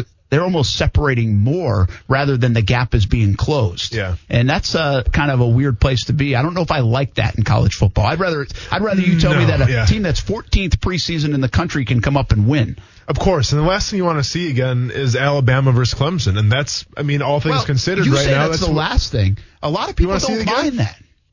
I don't. It's just- I agree just with you. yeah, I- it's I- just the I- same old record, man. I'm Change the record. There've been some really good games along the I way. I mean, ya. last year Clemson blew them out. Yeah. But and and the hats off to them. Yeah. For really separating themselves. but I agree. It's like yeah. I didn't want to see Golden State back in it this year. I mean, I did. And I'm had not to see gonna it, listen. but- I'm not gonna be a hater. I mean, the two best teams. That's the beauty of the playoff. The two best teams will play it then in the championship, and Clemson and Alabama for the past couple of years have been the two best teams. So. From a college football fan, that's what you want to see, but it is nice to get a little, uh, you know, different taste every once in a while as well. Yeah, absolutely. Uh, all right, uh, some updates on the Jacksonville Jaguars before we get out of here. I got to head over to Mellow Mushroom in Avondale. Hope to see you over there for Jaguars All Access tonight. Uh, Tony Boselli, Jeff Lageman will join me along with Ashlyn Sullivan. That's coming up at 7 o'clock on Fox 30. So I'll have to fight through some traffic to get over there uh, for tonight's show. Again, 7 o'clock on Fox 30 Jaguars all access uh, tonight's at Mellow Mushroom in Avondale. But I do want to recap because there's been some uh, news today coming out of Jags camp, and it's not good news from the injury front. Two players in particular. One, Quincy Williams, uh, slight tear of the meniscus that will require arthroscopic surgery, and he will be out four to six weeks. The good news is Doug Marrone has said in the last hour that he expects him to be ready to play in week one. Yeah. Um, we'll see. And will he be ready, ready? Like available and ready to play and contribute are two different things. And I think this next month being out for Quincy Williams will impact that. I think that will really hamper his development and getting ready for that first month of the football season. These practices, these practices with Baltimore, these preseason games were going to be really valuable, in my opinion, for Quincy Williams, especially given the fact that he was off to such a nice start in camp and he did a nice job in the spring and the hopes were pretty high for Quincy Williams. I think that now gets tempered. The other one to keep an eye on, and we really don't know the severity of this just yet, is Josh Oliver, the tight end. This is a position the Jags are really lean in, and they drafted Josh Oliver to hopefully contribute right away, even though that's a tough thing to do for tight ends and young tight ends sometimes. But Josh Oliver with a hamstring, he will get an MRI, and probably already had it, but the results will be back either later tonight or tomorrow morning. And Doug Marrone says he'll have a better idea of the timeline uh, on that injury for Josh Oliver. So really not good news today No. uh, on the injury front for the Jags. And ironically, it has to do with both third round picks. Absolutely. And you're talking about those soft tissue injuries, which, you know, like I said before today, uh, they can linger, you know, so especially with Oliver, where it's a soft tissue injury, you, you want to just casually work him back in, you know, you don't want to give him too much because then you talk about like a, a full grade tear, depending on what the, the MRI results say today. Um, you know, it's hard to see for Oliver too because there's a guy who I think was showing a lot of promise in camp. Um, a, a guy who needs his reps, especially. Listen, we know the guy can catch the ball, right? But these days, a tight end you have to block as well, and um, especially from his perspective of getting that footwork down, getting that hand placement down, learning how to block an, an NFL defensive end. Uh, you know, now he's going to miss out on some of those reps. So uh, it's it's hard to get those reps in just watching film and being on the sidelines. But injuries do happen, But We've talked about it, and every team's going through them. It's got to deal with it. Yeah, and I don't think it's panic time. No. But it's the first dose of bad news, and you're about you're bound to get it in camp uh, or before the season starts, and every team gets a bit of it here or there. Uh, it is uh, not a good day today for the Jags on the injury front, all but don't things considered. I would say. it's it's bad news, but it's not the worst news, right? Because Yeah. these guys are going to come back and play again. Yeah, good year. thought. Uh, your conversation with Taven Bryan was a fun one. You can always check it out on the Action Sports Jax. Uh, on ESPN 690 podcast. You always go back and watch the shows on the video platforms, Facebook, YouTube, Twitter, Twitch. Uh, we're all over it three to six every day right here on Action Sports Jax on ESPN 690. The Jaguars do have a scrimmage tomorrow morning in the stadium. It's not open to the public. So that's different this year. Uh, today was the final day for the fans to be out there. It was a hot one too for the fans that did show up, but that's it until preseason game number one in a week. And then really two weeks from tonight when the Jags host the Eagles, that will be the next time fans can get an up close look at this football team. Which is interesting because usually they have the, the, the family night and everything. Do you know why they're not doing this? I year? don't know exactly why. I do think uh, I heard sponsors are going to go Oh, that. okay. I also believe it's because it's in the morning. They're actually Oh, doing it in the morning. It's not under the lights. Sure. And I think some of that had to do with the fact that they're traveling to Baltimore on Sunday. Yeah. So if they, the only time to do it would have been tomorrow. Yeah. But if they did it at night, recovery time and fly time and all that other stuff might not have added up to where they were comfortable with. Well, there's that probably trying to hide that 3-4 defense as long as possible. Am I right? Am I Get right? your hand out of the dirt, Josh Allen. Stand up and play. All right, had a lot of fun. Thanks to Ryan O'Halloran coming on, and uh, we'll do it again tomorrow. Friday edition of Action Sports Jax on ESPN 690. I'll tell you what we saw at the scrimmage tomorrow. I can do that. I'll be there.